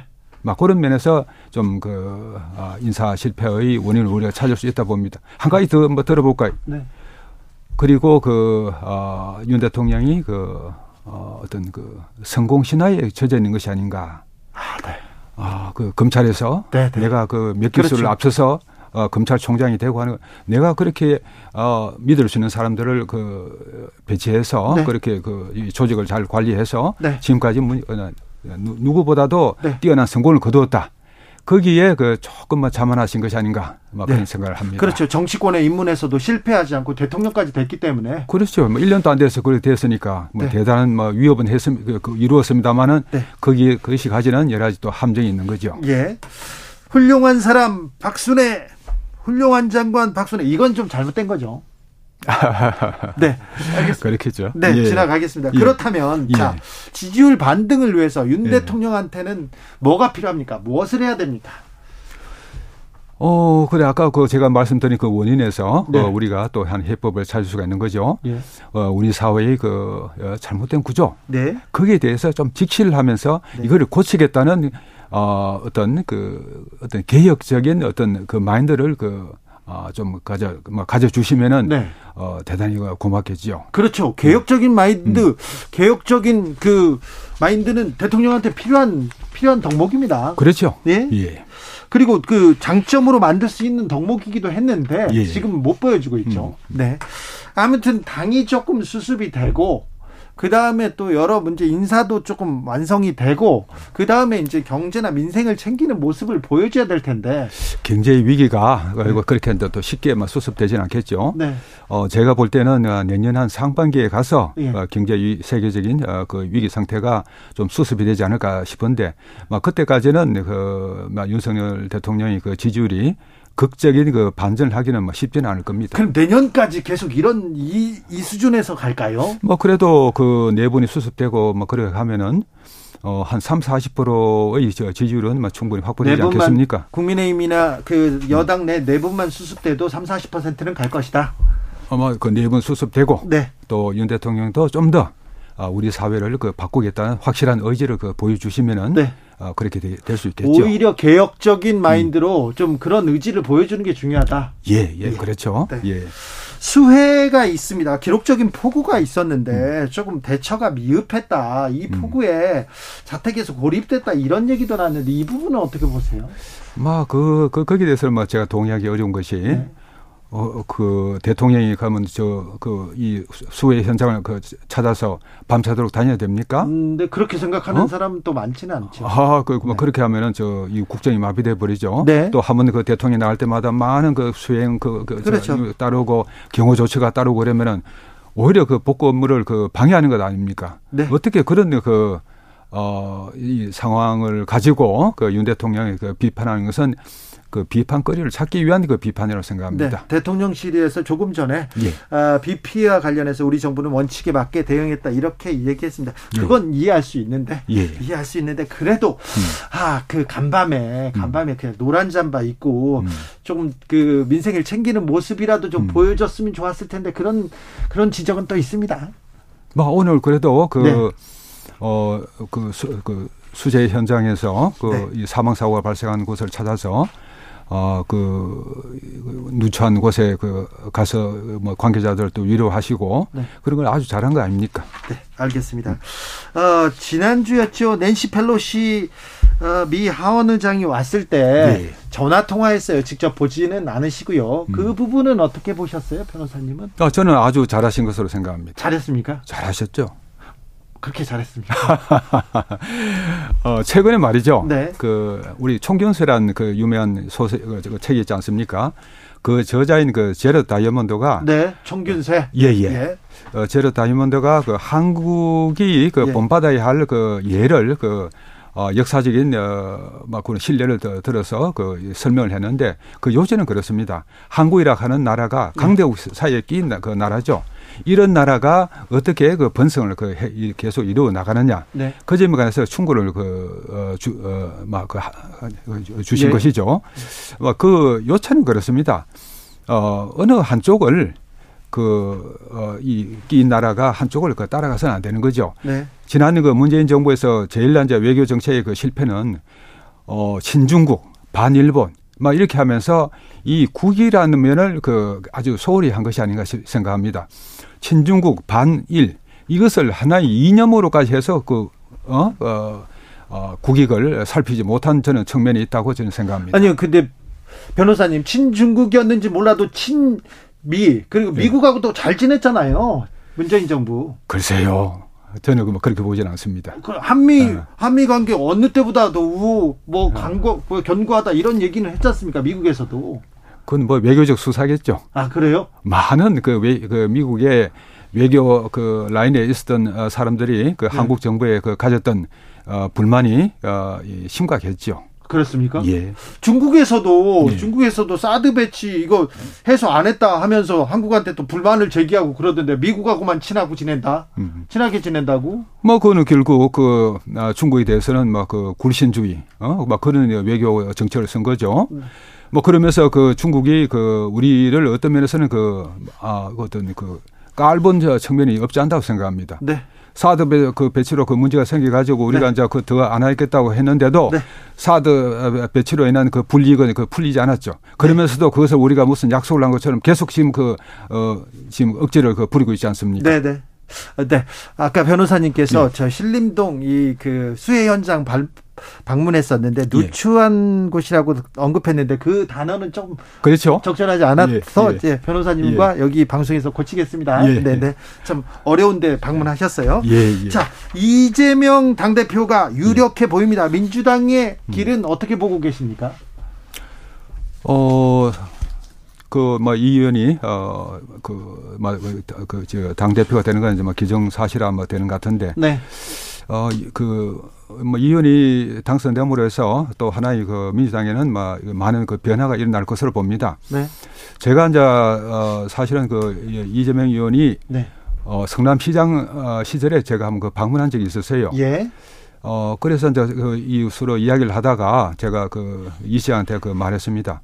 이 문재인 정부로 정부가 바뀌었는데 우리 사회는 왜 이렇게 그 달라진 것이 별로 없느냐 네. 이런 말 하니까 그 말에 그 이 시장이 딱그 잘라서 그 말씀하시기를 네. 보수건 진보건 기득권 가진 놈들이 이때까지 번갈아 가면서 다 해먹어 온 것이 우리 정치 아닙니까? 네. 그 이 아주 그 통렬하고 신랄한 그 말에서 어, 이, 이, 이 의원이 각, 어, 갖는, 네. 어, 이 대단한 그 반기득권주의. 예. 막 그것을 그 엿볼 수가 있었죠. 네. 어, 그리고 이제 그, 제, 그 제가 제 아내하고 그 같이 갔는데 아내가 그 밑에서 기다리다가 그 이, 어, 그 나중에 그 나한테 그 말하는 것이 성남시청에는 그이 오시는 분들이 어, 시민들이 다 이 시청을 그 제 집처럼 생각하는 것 같아요. 네. 막 그런 어, 이그 성남의 그 어떤 그 독특한 그 네. 분위기 뭐 그런 면에서 그 이 시장이 그 어, 여러 가지로 네. 어, 시정을 그 잘 운영을 그 했다고 봅니다. 네. 그러한 정신들이 어, 이 대표가 아, 이 의원이 앞으로 그당 대표가 되시고 또 앞으로 그 정치 활동 해나감에 있어서 네. 계속 그 중요한 정치적 자산으로 사용되리라고 생각합니다. 아 그렇습니까? 예. 일단 이재명이 민주당에 대해서는 기대도 갖고 있다 이렇게 보시죠. 아 그렇죠. 그렇습니까? 예. 또 아, 그러나 지금 네. 저 여러 가지 어떤 상황을 볼때 네. 어, 이 의원이 그 사법주의 그 리스크가 대단하지 않습니까? 하, 그것을 어떻게 극복을 하느냐. 네. 어, 뭐 그 극복을 못하고 좌절할 수도 있겠죠. 네. 그 극복을 예 한다 그러면은 네. 이 의원은 아좀 더 그 훌륭한 정치인으로 그 성장해 나가리라고 봅니다. 알겠습니다. 윤석열 대통령 지지율 얘기하고 이 정치권 얘기를 하고 있는데 예. 아무튼 윤석열 정부에서 음. 실력을 보여주지는 못하고 있는 것 같습니다. 보수가 음. 이렇게 능력이 없어 이렇게 얘기하는 사람도 있고 음. 아니 민생 경제를 챙기려고 노력하지도 않아 이렇게 비판하고 있는 사람도 또 있습니다. 이런 음. 우려는 불식시켜야 될 텐데요. 예. 부족한 것 같습니다. 제가 그 뭐 윤석열 정부가 그이 예. 지지율을 적어도 한 10% 이상 그 어, 이 올릴 수 있는 네. 그 저는 그뭐 비책을 어, 저는 알고 있다고 생각합니다. 그럼 뭡니까? 그 말씀드리겠습니다. 네. 어, 지금 그, 어, 이 많은 국민들이 네. 열렬히 그 환영할 그 정책이면서도 네. 어, 아직 그, 또 그것도 예산상의 그, 뭐 어떤 그 조치도 필요하지 않은, 아, 아, 그, 아, 않은 뭐그 것이기도 합니다만은 어, 그것을 아직 그 윤석열 정부가 그 캐치를 못하고 있는 것 같아요. 뭔데요? 지금까지 없어진 사회적 사다리를 다시 복구하는 것입니다. 네. 그것을 복구하는 그 작업을 하면은 네. 적어도 10% 이상의 그 국민들이 어, 지지율이 그 높아지리라고 생각합니다. 구체적으로 어떤 사다리를 복구해야 됩니까? 지금까지 그 네. 아, 기득권 자들이 그 자식들이 그 자녀들이 그, 그 어, 대학 입시에서 유리하게 그 될수 네. 있도록 그 많은 어, 그런 그 수시 입학 그 그런 이제 제도를 만들어 왔죠. 네, 네. 어, 그뭐 수시 입학에 좋은 것은 있습니다. 네. 그러나 그런 나쁜 수시 입학의 그뭐 그런 예들을 없애버리는 거죠. 네. 그리고 네. 어, 공무원 채용에 있어서 그 네. 많은 그, 이, 그 공정한 어, 경, 어, 경쟁에 의한 채용이 아니고. 그렇죠. 어, 특채 제도를 그 많이 그, 그, 이 확대시켜 왔죠. 맞아요, 맞아요. 없애야 되죠. 네. 어? 그런 것을 그 공정한 경쟁의 틀을 그 회복시키는 것입니다. 네. 그리고 어, 로스쿨 제도 네. 그것이 지금 그 기득권자들이 그 playground 되어, 되어 버리지 않습니까? 네. 기, 그 로스쿨에는 그 이그 그 장학금을 주려고 해도 이 받을 사람이 없습니다. 네. 다 부자예요, 다 부자예요. 다 부자예요. 네. 이렇게 그 잘못된 그 제도를 만들어 놓고 네. 지금까지 그 십몇 년 동안 그 이거 그 시행해 오고 있는데 네. 로스쿨 제도의 어 어떤 그 수정을 가하는 것이죠. 그렇죠. 로스쿨 통하지 않고도 네. 그 변호사가 될 수 있는 길을 마련해야죠. 공정한 사다리를 많이 네. 놓아야 됩니다. 그렇죠. 네. 예. 그래서 젊은이들이 꿈꿀 음. 수 있도록 해야 됩니다. 예. 이 세 가지만 그 시행한다고 해도 그 지지율은 그 급속한 그 반등을 이루리라고 생각합니다. 그런데 예. 공무원 시험 합격은 권성동 그런 얘기 계속 나오지 않습니까? 이 정부에서. 예. 그러니까 지금 지지율이 올라갈 리가 없죠. 뭐그 권위원의 그런 아니한 어, 어, 자세, 태도, 막 그런 것은 큰 문제입니다. 네, 네. 알겠습니다. 네. 공정의 사다리를 많이 놓아서 윤석열 정부가 음. 국민의 마음을 얻을 수 있을지 한번 지켜보다가 변호사님하고 중간 평가 또 해보겠습니다. 예, 예. 말씀 잘 들었습니다. 네, 네, 지금까지 네. 심평 변호사였습니다. 네, 고맙습니다. 정치 피로, 사건 사고로 인한 피로, 고달픈 일상에서 오는 피로. 오늘 시사하셨습니까? 경험해보세요. 들은 날과 안 들은 날의 차이. 여러분의 피로를 날려줄 저녁 한 끼 시사. 추진우 라이브.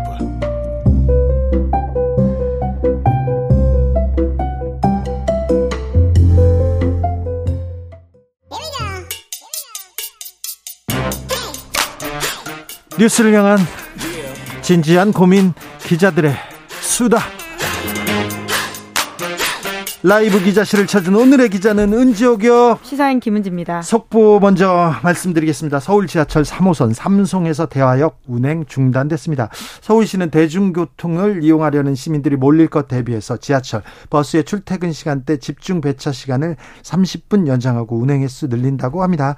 지하철 막차 시간은 연장되지 않습니다. 참고하시기 바랍니다. 오늘은 조금 일찍 귀가하셔야 될 것 같습니다. 자, 오늘 준비한 첫 번째 뉴스부터 가볼까요? 네, 대통령 취임식 명단이 논란이 되고 있습니다. 파기했다면서요? 네, 그렇다라고 합니다. 물론 네. 법령에 따라서 했다라고 하는 것이긴 한데요. 네. 아무래도 취임식 명단이 주목받고 있는 이유는 잇따른 보도 때문입니다. 지난 5월 10일 대통령 취임식이 있었죠. 이때 주가 조작 논란으로 재판을 받고 있는 도이치모터스 권오수 회장의 아들 네. 권형민 대표가 VIP석에 앉아 있었습니다. 저뭐 아, 대통령 아버지 뒷부분에 앉아 있으니까 굉장히 VIP석이더라고요. 네, 사실 거기는 아무나 앉을 수 있는 자리가 아니거든요. 네. 그래서 누가 그 자리에 티켓을 줬냐 이런 논란이 있었는데요. 무엇보다도 김건희 여사가 도이치모터스 주가 조작 사건과 연루되어 있다라는 의혹으로 검찰 수사가 아직 진행 중인 상태 상황이라서 이게 적절하냐라는 비판들이 있었습니다. 네. 게다가 문재인 전 대통령의 사저 앞에서 욕설과 막말 시위를 벌이고 있는 인사 안정건 씨라고 있는데요. 네. 이 사람 또한 초청받아서 그 자리에 있었다라고 하는데요. 참 이런 부분은 네.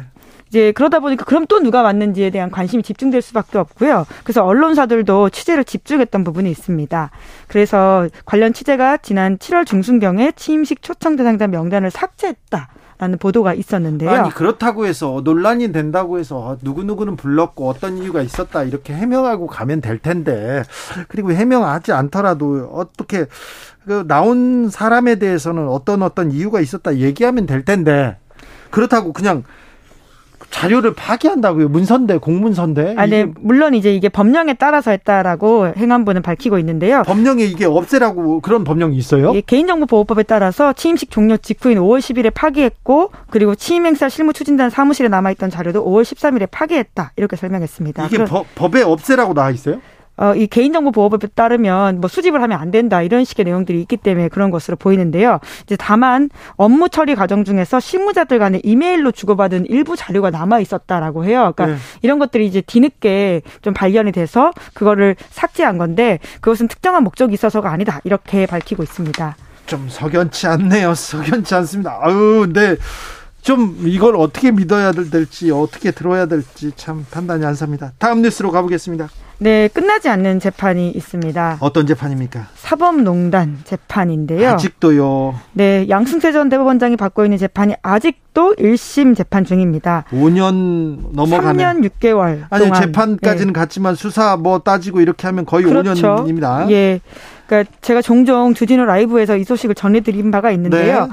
이게 또 관심이 멀어지기 쉬운 사건이어서 다시금 한번 저검 차원에서 가지고 매우 왔습니다. 중요합니다. 이 사법 제도의 근간을 해치는 흔드는 그 국가의 근본을 해치는 그런 사건이기 때문에 계속 어, 강조해야 됩니다. 네, 공소장이 접수됐던 게 2019년 2월 달인데 네. 그러니까 1심 재판만 3년 6개월 동안 아직까지 결론을 내리지 못하고 있는 상태이고요. 아직 근데 1심도 중간도 안 왔어요. 절, 절반도 안 왔어요. 네, 또 지난번에는 검찰에서 네. 108명에 대한 추가 증인 신문 신청했다라고 하는데요. 이 중에서는 또 53명 정도는 이미 재판에 출석했던 사람들이라서 시간 너무 많이 가는 게 아니냐 이런 지적이 나오고 있는데요. 네. 검찰에서는 피고인 측에서 자꾸 부동의 의견을 내면서 추가 증인 신청이 불가피하다 이렇게 밝혔다라고 합니다. 네. 법 법비라고 말하지 않습니까? 법을 잘 알아서 법을 법으로 도둑질한다 이런 사람들도 있는데 이거 법을 너무 잘 알아서 이거 재판을 이렇게 질질 끄는 거 아니냐 이런 얘기 계속 나옵니다. 양승태 네. 대법원장 이거 좀 비판 받아 마땅합니다. 네, 시작은 뭐 지금 제가 전해드린 거는 검찰에서 추가로 이제 증인 신청한 것이었는데요. 사실 시작은 양승태 전 대법원장이 재판 절차 그러니까 법원 인사가 되면서 재판부가 바뀐 적이 있거든요. 그때 이제 보통은 일반적으로 새로운 재판부가 오면 문서로서 앞전 재판 내용들을 파악하는데요. 그때 이제 양승태 전 대법원장이 아 그거 안 된다.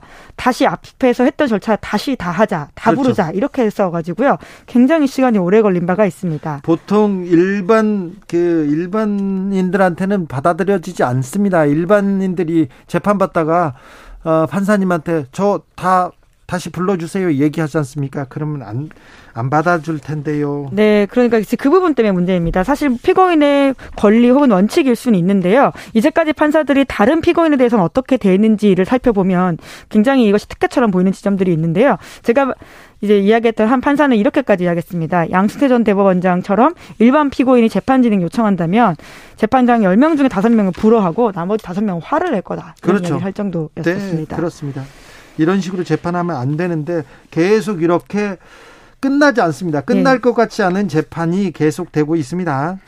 아, 이 재판과 더불어 이재용 전 삼성전자 부, 전이 아니죠. 이재용 삼성전자 부회장의 불법 승계, 삼성 바이오로직스 불법 회계 문제도 재판이 진행 중인데 1심이 굉장히 오래 계속되고 있죠. 네, 이제 그런 부분들 때문에 이제 더욱더 이그 끊이지 않는 관심이 중요하지 않나라는 생각이 듭니다. 네, 다음 뉴스로 가보겠습니다. 네, 트럼프 전 대통령이 압수수색을 당했습니다. 아, 그러니까요. 그 집이 압수수색 당한 건가요? 네, 개인 거주지인데요. 네. 마르아라고라고 플로리다에 있는 리조트가 있거든요. 아이고 자신이 자랑하는 집이지 않습니까? 그 외국 손님도 여기 데려다 밥 먹이고 거기서 파티도 하고 뭐 그랬던 곳인데 여기 압수수색 당했다고요? 네, 지난해 태, 1월 달 퇴임 이후로 주로 마르라고 리조트에서 트럼프 전 대통령이 생활하고 있는데요. 네. 여기 왜 압수수색했는지 FBA가 아직 그 압수수색 목적을 공개하진 않고 있습니다. 네. 하지만 압수수색 당했다라는 사실은 굉장히 확실한데요. 트럼프 전 대통령은 금고까지 파괴당했다. 과거 미국 대통령에게 이런 이런 일은 한 번도 없었다. 이렇게 주장하고 있습니다. 네.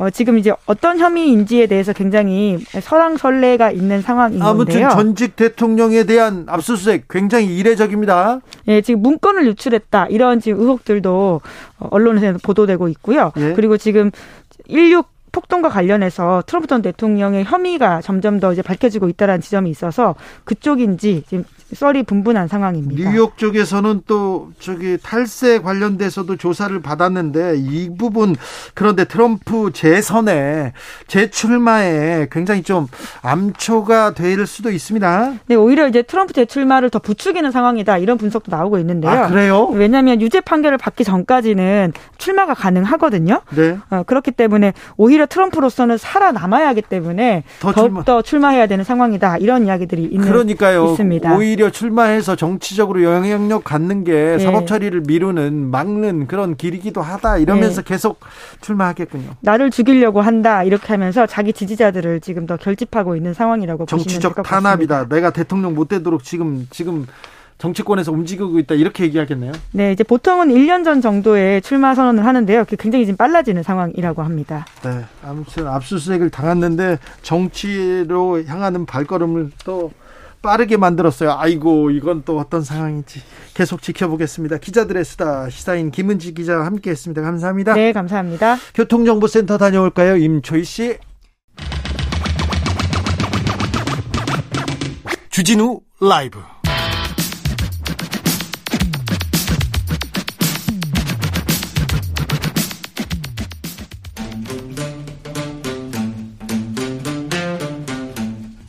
청년의 포기, 포부와 패기로 대한민국 정치를 새롭게 하자 청년의 시선 MZ세대가 말합니다. 요즘 정치 2030 청년 정치인 어벤져스 청벤져스 모였습니다. 각자 본인 소개하고 시작합니다. 네, 안녕하십니까. 국민의힘 어, 네, 전, 전이라고 해야 되나요? 네. 전 됐어요? 방금 사퇴를 당한 것 같은데, 예. 지금요? 몇 시간 만에? 예. 뭐, 전국의 의결에 따라서 네. 저를 뭐, 해임되는 것처럼 이제 해석을 하시는 것 같으니까요. 아, 아무튼, 예. 최고위원 모셨습니다. 네, 네. 김용태입니다. 예. 네. 네, 저는 권지웅 전 비대위원입니다. 네, 네, 자, 전, 전, 자, 김용태 전 최고위원 됐어요? 비대위가 꾸려졌어요. 그러면은 최고위원들이 자동 사퇴합니까? 어, 전국이 의결에 따라서 예. 어, 전국이는 이제 해임됐다고 보는 것 같아요. 그렇게 판단하는 것 같아요. 그래요? 예, 그러면 예. 김용태 최고위원은 사퇴한 게 아니라 해임됐습니까? 네, 저는 자진 사퇴가 할 이유도 없다고 말씀드렸고 네. 정치적 명분도 없었다고 말씀드렸고 예, 자, 그렇습니다. 국민의힘은 주영호 주, 주호영 비대위로 갑니다. 예, 예. 이제 출범했습니다. 그리고 이준석 대표는 가처분 신청하겠다 이렇게 얘기했습니다. 예, 예. 어, 주변에서 좀 말렸던 것 같아요. 법적 대응하면 돌이킬 수 없는 상황이 온다 이러면서 정미경 최고위원을 비롯해서 여러 사람이 말렸는데 또 아니다 가처분 간다 이렇게 그럼 국민의힘은 어떻게 되는 겁니까 이제? 뭐 가처분을 조만간 신청할 것으로 알고 있으면 오늘 오전에 저는 가처분 신청 않겠다고 결정하면서 대표랑 통화를 했고요. 네. 어, 신청하지 않겠다고 제 입장을 전달했고. 아, 김용태 최고는 안 하겠다. 예, 예. 가처분 신청 안 하겠다. 그래도 저희가 지도 체제인데 네. 대표한테 이야기는 해야 하잖아요. 그래서 네. 드렸고 대표는 할 생각이 굉장히 강한 느낌을 받았어요. 네. 그래서 오늘 또 방금 SNS에 본인이 직접 하겠다라고 이제 했으니까요. 이제 곧 조만간 신청하지 않을까 싶고요. 결과가 이제 뭐 나온다면 네. 어, 뭐 인용이 되든지 기각이 되든지 나름대로 다 정치적인 메시지가 있다고 생각되고요. 뭐 인용이 된다면 이 사태가 왜 이렇게까지 올 수밖에 없었는지에 대해서 한번 난리가 나겠죠. 예, 그 책임 있는 분들은 헌법기관으로서의 어떤 입장 표명, 헌법기관이 이제 민주주의를 훼손한 거고 절차 민주주의, 절차적 하자, 실질적인 하자를 발생시킨 거니까요. 여기 대해서 입장이 표명돼야 될 것 같고요. 기각이 되더라도 만약에 법원에서 뭐 이런 민주주의의 훼손의 정, 절차적 하자를 언급하면서 어 정당이 대신 이제 아, 법원이 대신 정당의 판결에 개입하지 않겠다라는 식의 어떤 기각이 된다면 그 또한 저는 의미가 있는 거라고 보고요. 대표 입장에서는 어쨌든 지금 본인이 가용할 수 있는 모든 어, 경우의 수 중에서 본인이 쓸 수 있는 방법 모든 걸 다 했기 때문에 여기 대해서 좀 가처분을 건 어, 견다면 법원의 판결을 어, 기다려봐야 할 것 같습니다. 국민의힘 상황 어떻게 보십니까, 권지웅 최고? 뭐 가처분 신청을 하든 안 하든 한 발 떨어져서 보면 코미디죠. 네. 그러니까 왜냐하면 이 지금 비상 상황이라고 규정한 것이 지지율 하락 때문이지 않습니까? 근데 지지율 하락을 이준석 대표 때문이라고 보긴 좀 어려운 것 같아요. 최근에 지지율이 20%까지 떨어졌던 거. 그렇죠. 내부 총실 문자가 공개되었던 거 그리고 이제 뭐 저울속으로 좀 정책을 추진하면서 뭐 초등학생 5세 미만 입학 이런 거 관련한 것이 되면서 그랬던 건데 인사 논란 계속 고 어, 근데 그런 것을 사실 이준석 대표가 한 게 아니잖아요. 근데 이제 그걸 근거 삼아서 이준석 대표를 소위 이제 날리게 되는 거죠. 그 당연히 그 당사자 입장에선 너무 억울한 일인 거고. 근데 막 여러 가지 절차, 뭐 전국위원회 뭐 이런 걸 열어서 하니까 마치 그게 되게 어떤 절차적으로 정당한 것처럼 보이시지만 제가 보기에는 전체적으로는 지금 코미디인 상황. 네. 네. 뭐, 이 상황이 이렇게 될 수밖에 없었다는 거에 대해서 지도부의 일원으로서 굉장히 저도 송구하고요. 늘 저도 이 상황이 정말 어떤 상황인가, 이게 왜 비상 상황인가, 저도 아직도 저는 뭐 납득하기 어려워서 그렇습니다. 예. 네, 국민의힘에서도 최고위원도 납득하지 못하는데 정치권에서도 납득 못하는데 국민들이 어떻게 납득합니까? 너니 뭐 하고 있니? 왜 정권을 잡았니? 물어볼 거 아닙니까? 그래도 오늘 또 한 가지 또 안타까웠던 것은 저는 이제 기자회견을 제가 취소를 했거든요. 입장 표명을 간단히 하려고 했었는데 제가 오늘 오면서 아침에 보니까 차들이나 어떤 피해 상황이 너무 많더라고요. 호우 그렇죠. 상황이라든지. 네. 제가 이 결정적인 계기 중에 하나가 관악에서 발달 장애인 가족 세 분이 네. 이제 물에 신고를 했음에도 불구하고 이제 참변을 당했는데 이런 상황에서 제가 무슨 기자회견을 한다고 하는 것이 무슨 의미가 있겠냐라는 생각이 들었거든요. 네네. 네. 정치의 본질이 결국에는 사람을 위한 것이고 아무리 제가 민주주의를 외치고 헌법 정치를 외쳐도 그 중심엔 사람이 있는 건데 지금 정말 국가 재난 상황에 준하는 이런 상황에서 제가 어떤 기자회견 하는 것이 의미가 없다고 봤고요. 근데 음. 이런 상황에서 여당이 무리하게 전국위를 열어가지고 하는 것 자체가 좀 저는 좀 회의적이었습니다. 맞아요. 그러니까 저는 그 결정은 잘하신 결정 같아요. 그러게요. 김영태 최고위원. 네. 그래도 최소한의 어떤 그런 노력 같은 거죠. 네. 근데 오늘 사실 윤석열 대통령이 그 사실은 상황실로 제때 못 나왔어요. 근데 저는 뭐 어떤 상황이 되어서 못 나올 수는 있다고 생각하는데 거기에 대한 해명이 되게 황당했습니다. 그러니까 전화로 하는 거나 거기 가서 하는 거랑 똑같은 거 아니냐라고 대통령실 관계자가 말했는데 그 이제 그 박근혜 대통령 국정농단 관련한 판결문에 나오는 내용인데요. 이런 겁니다. 집무실과 관전은 어, 업무를 진행하는 데에서 근본적인 차이가 있다라고 이야기하면서 국가 위기 상황에는 최고 행정 책임자가 즉각적인 의사소통과 신속하고 정확한 업무 수행을 위하여 상황실에 위치하여야 된다라고 말하고 있어요.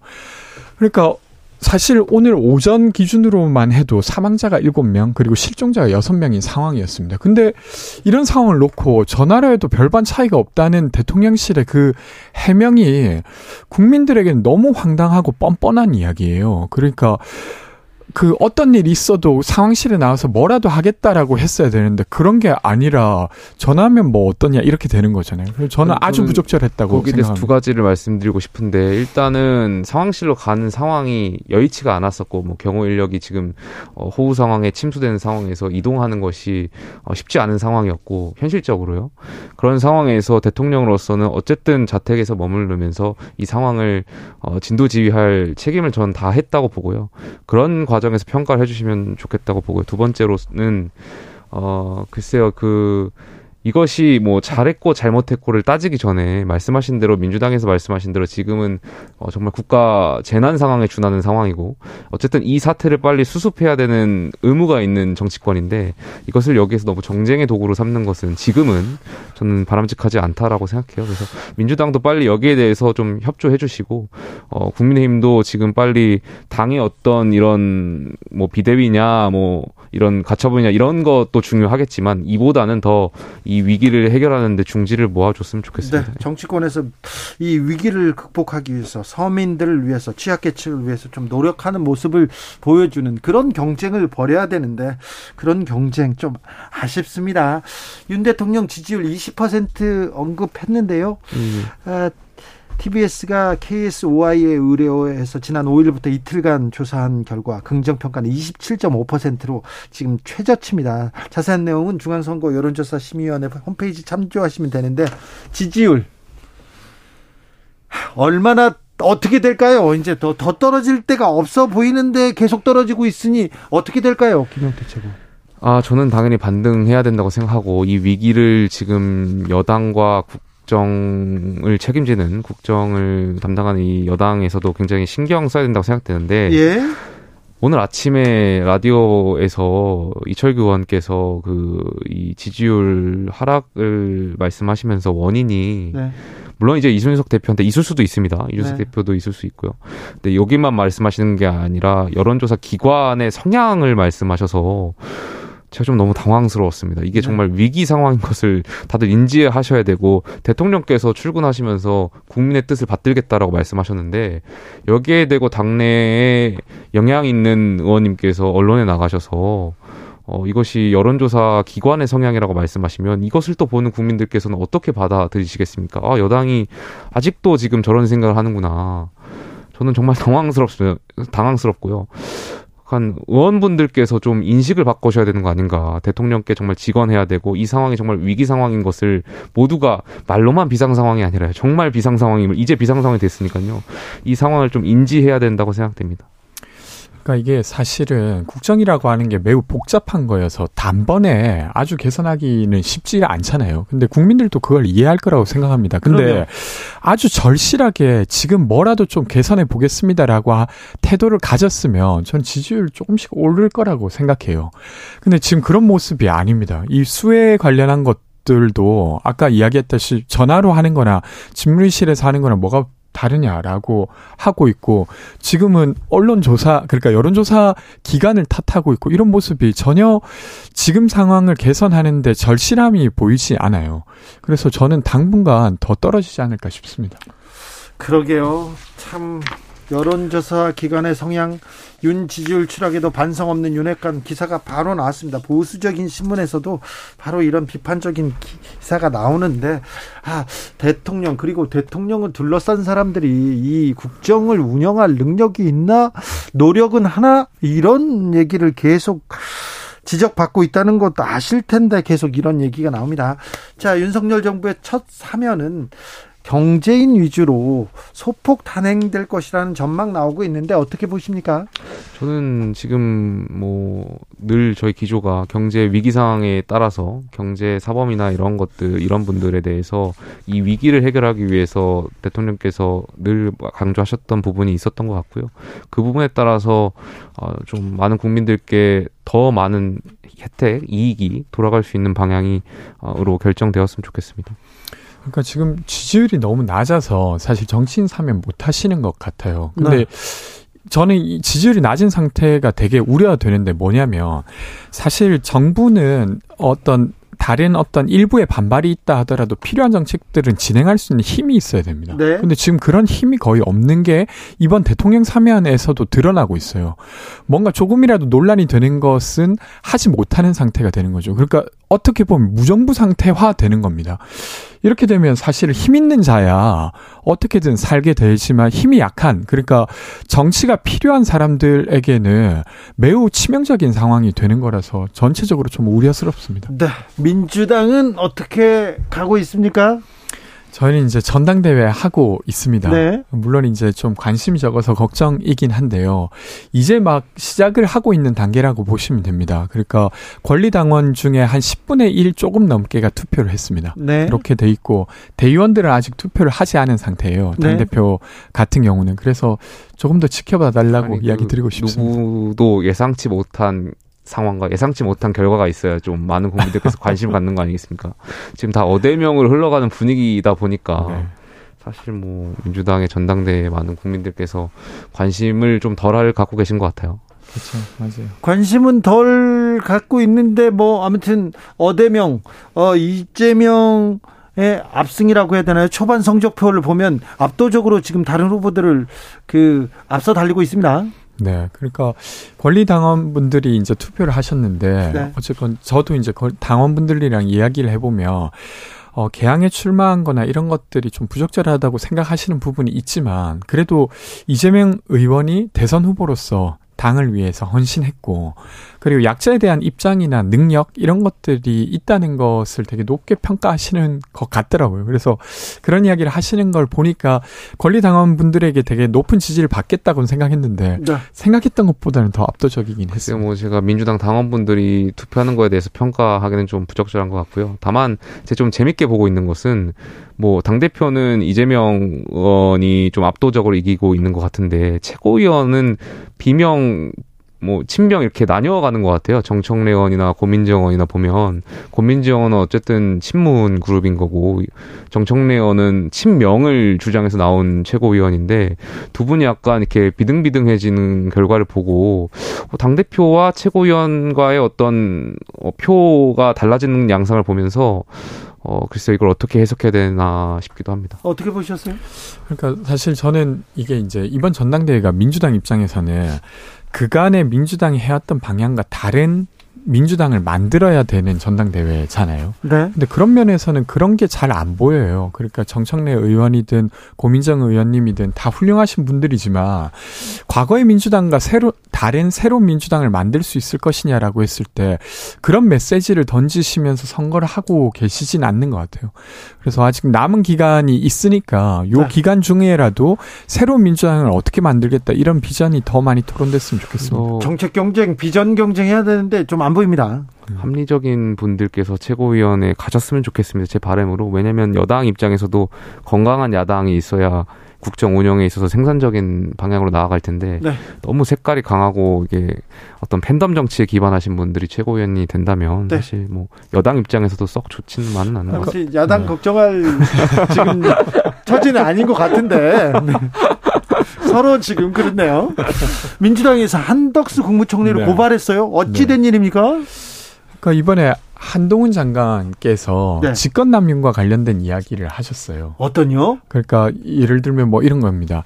직무 범위 안에 있는 것으로 네. 그 하급자를 사태를 압박 사태 압박을 하면 안 된다는 것이죠. 네네. 근데 그것이 딱 이번에 한덕수 국무총리가 딱 그것과 연결해서 사실 KDI 원장님을 사퇴시킨 거라고 저희는 보고 네. 있습니다. 왜냐하면 이런 건데요. 일단은 국무총리 직무 범위 안에 KDI가 있고 그리고 한 총리는 공개적으로 이렇게 말했어요. 그 원장 KDI 원장과 함께 갈 수 없다. 이렇게 발언을 하고 바로 이어서 사실 감사원에 어떤 고강도 압박이 있었습니다. 네. 그리고 나서 홍장표 KDI 원장이 사퇴한 후에 인터뷰에서 구성원의 불이익이 우려돼서 사퇴했다고 했어요.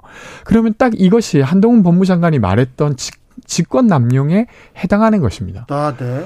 그러니까 전 정부가 사실은 이제 불합리하게 임기를 지키지 않고 사퇴를 했다라고 지금 막 고발하고 이렇게 하고 있는데 그런 일이 지금 이뤄지고 있는 것입니다. 그래서 이런 일들에 대한 우려를 고발로 이제 저희가 저희도 의사 표명을 하고 있는 것이죠. 예. 저는 이것과 관련해서 물론 이제 수사기관과 법원의 판결을 받아봐야겠지만 이런 식으로 다 직권남용을 적용한다면 뭐 저는 모든 사람이 다 걸릴 수 있다고 생각되고요. 이거는 저는 개인적으로 봤을 때 총리로서 그냥 표현의 양심이라고 할까요? 그냥 했던 것이고 하는 게 맞을까 아닐까에 대한 의견을 던진 것이지 이것 가지고 실질적으로 압력을 넣었다라고 보는 것은 좀 적절하지 않을 것 같은데 물론 일단 결과를 수사기관과 어떤 법원의 판단을 좀 봐야 될 것 같습니다. 근데 상급자가 공개적인 자리에서 어, 공개적으로 그 사람이랑 함께 갈 수 없다라고 밝힌 것은 나가란 말이지 않을까요? 뭐, 그거는 뭐 그분의 표현에 따른 거니까요. 법적으로 좀 따져보자고요. 네, 만약에 네. 서류로 만들어서 이게 블랙리스트처럼 작동을 했다면 법에 걸렸는데 네. 공개적으로 말한 게 이게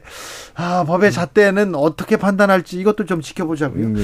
지금 야구로 따지면 이 정권이 지금 1회예요, 1회. 1회 지금 원아웃 정도 잡았을까요? 이제 석 달 정도 지나가니까 원아웃 정도 잡았나 못 잡았나. 그런데 한 다섯 점 정도 준 것 같습니다. 벌써 구원 투수로 투수를 바꿨어요. 자, 주호영 비대위원장 뭘 해야 될까요? 가장 먼저 풀어야 될 숙제는 뭡니까? 야구는 늘 9회 말부터 시작되잖아요. 9회 말까지 그러면 이런 상황을 계속 지켜봐야 뭐 된다고요? 야구는 뭐 엎치락 뒤치락 하는 거니까요. 예. 조영 뭐 비대위 글쎄요 뭐 이준석 대표의 가처분 신청도 지켜봐야겠지만 네. 어쨌든 비대위가 출범하게 된다면 당연히 아무래도 이 혼란을 좀 수습하는 데 중점을 둬야겠죠. 중점을 두고 또 국정 운영에 뒷받침할 수 있도록 국정 동력이 상실되지 않도록 여당에서 좀 뒷받침해야 되지 않을까 싶습니다. 이게 뭐 스포츠 경기면 9회 말까지 뭐 어떻게 가든 상관이 없겠지만 이건 네. 완전히 현실이지 않습니까? 네. 지금 어쨌든 수혜로 사람들이 죽고 있고 이런 일들과 관련돼서 국가가 필요한 것이고 네. 그래서 걱정이 되고 저는 근데 조영은 비대위원장이 그런 일을 해야 된다고 생각하는데 지금 지지율이 떨어진 건 대통령실의 행동 때문이었습니다. 그러면 지금까지와는 다른 대통령실을 보좌하고 견인해 가는 게 조영 원, 아, 비대위원장의 일이지 않을까 싶습니다. 네. 네, 아무튼 과제는 산적했는데 국민의힘 비대위는 어디로 가는지 또 지켜보도록 하겠습니다. 요즘 정치 김용태, 권지웅, 권지웅, 김용태 두 분한테 들었습니다. 감사합니다. 감사합니다. 주진우 라이브는 여기서 인사드리겠습니다. 오늘 돌발 퀴즈의 정답은 도널드 트럼프였습니다. 도널드 덕 아니고요. 도널드 트럼프였습니다. 저는 내일 오후 5시 5분에 돌아옵니다. 지금까지 주진우였습니다.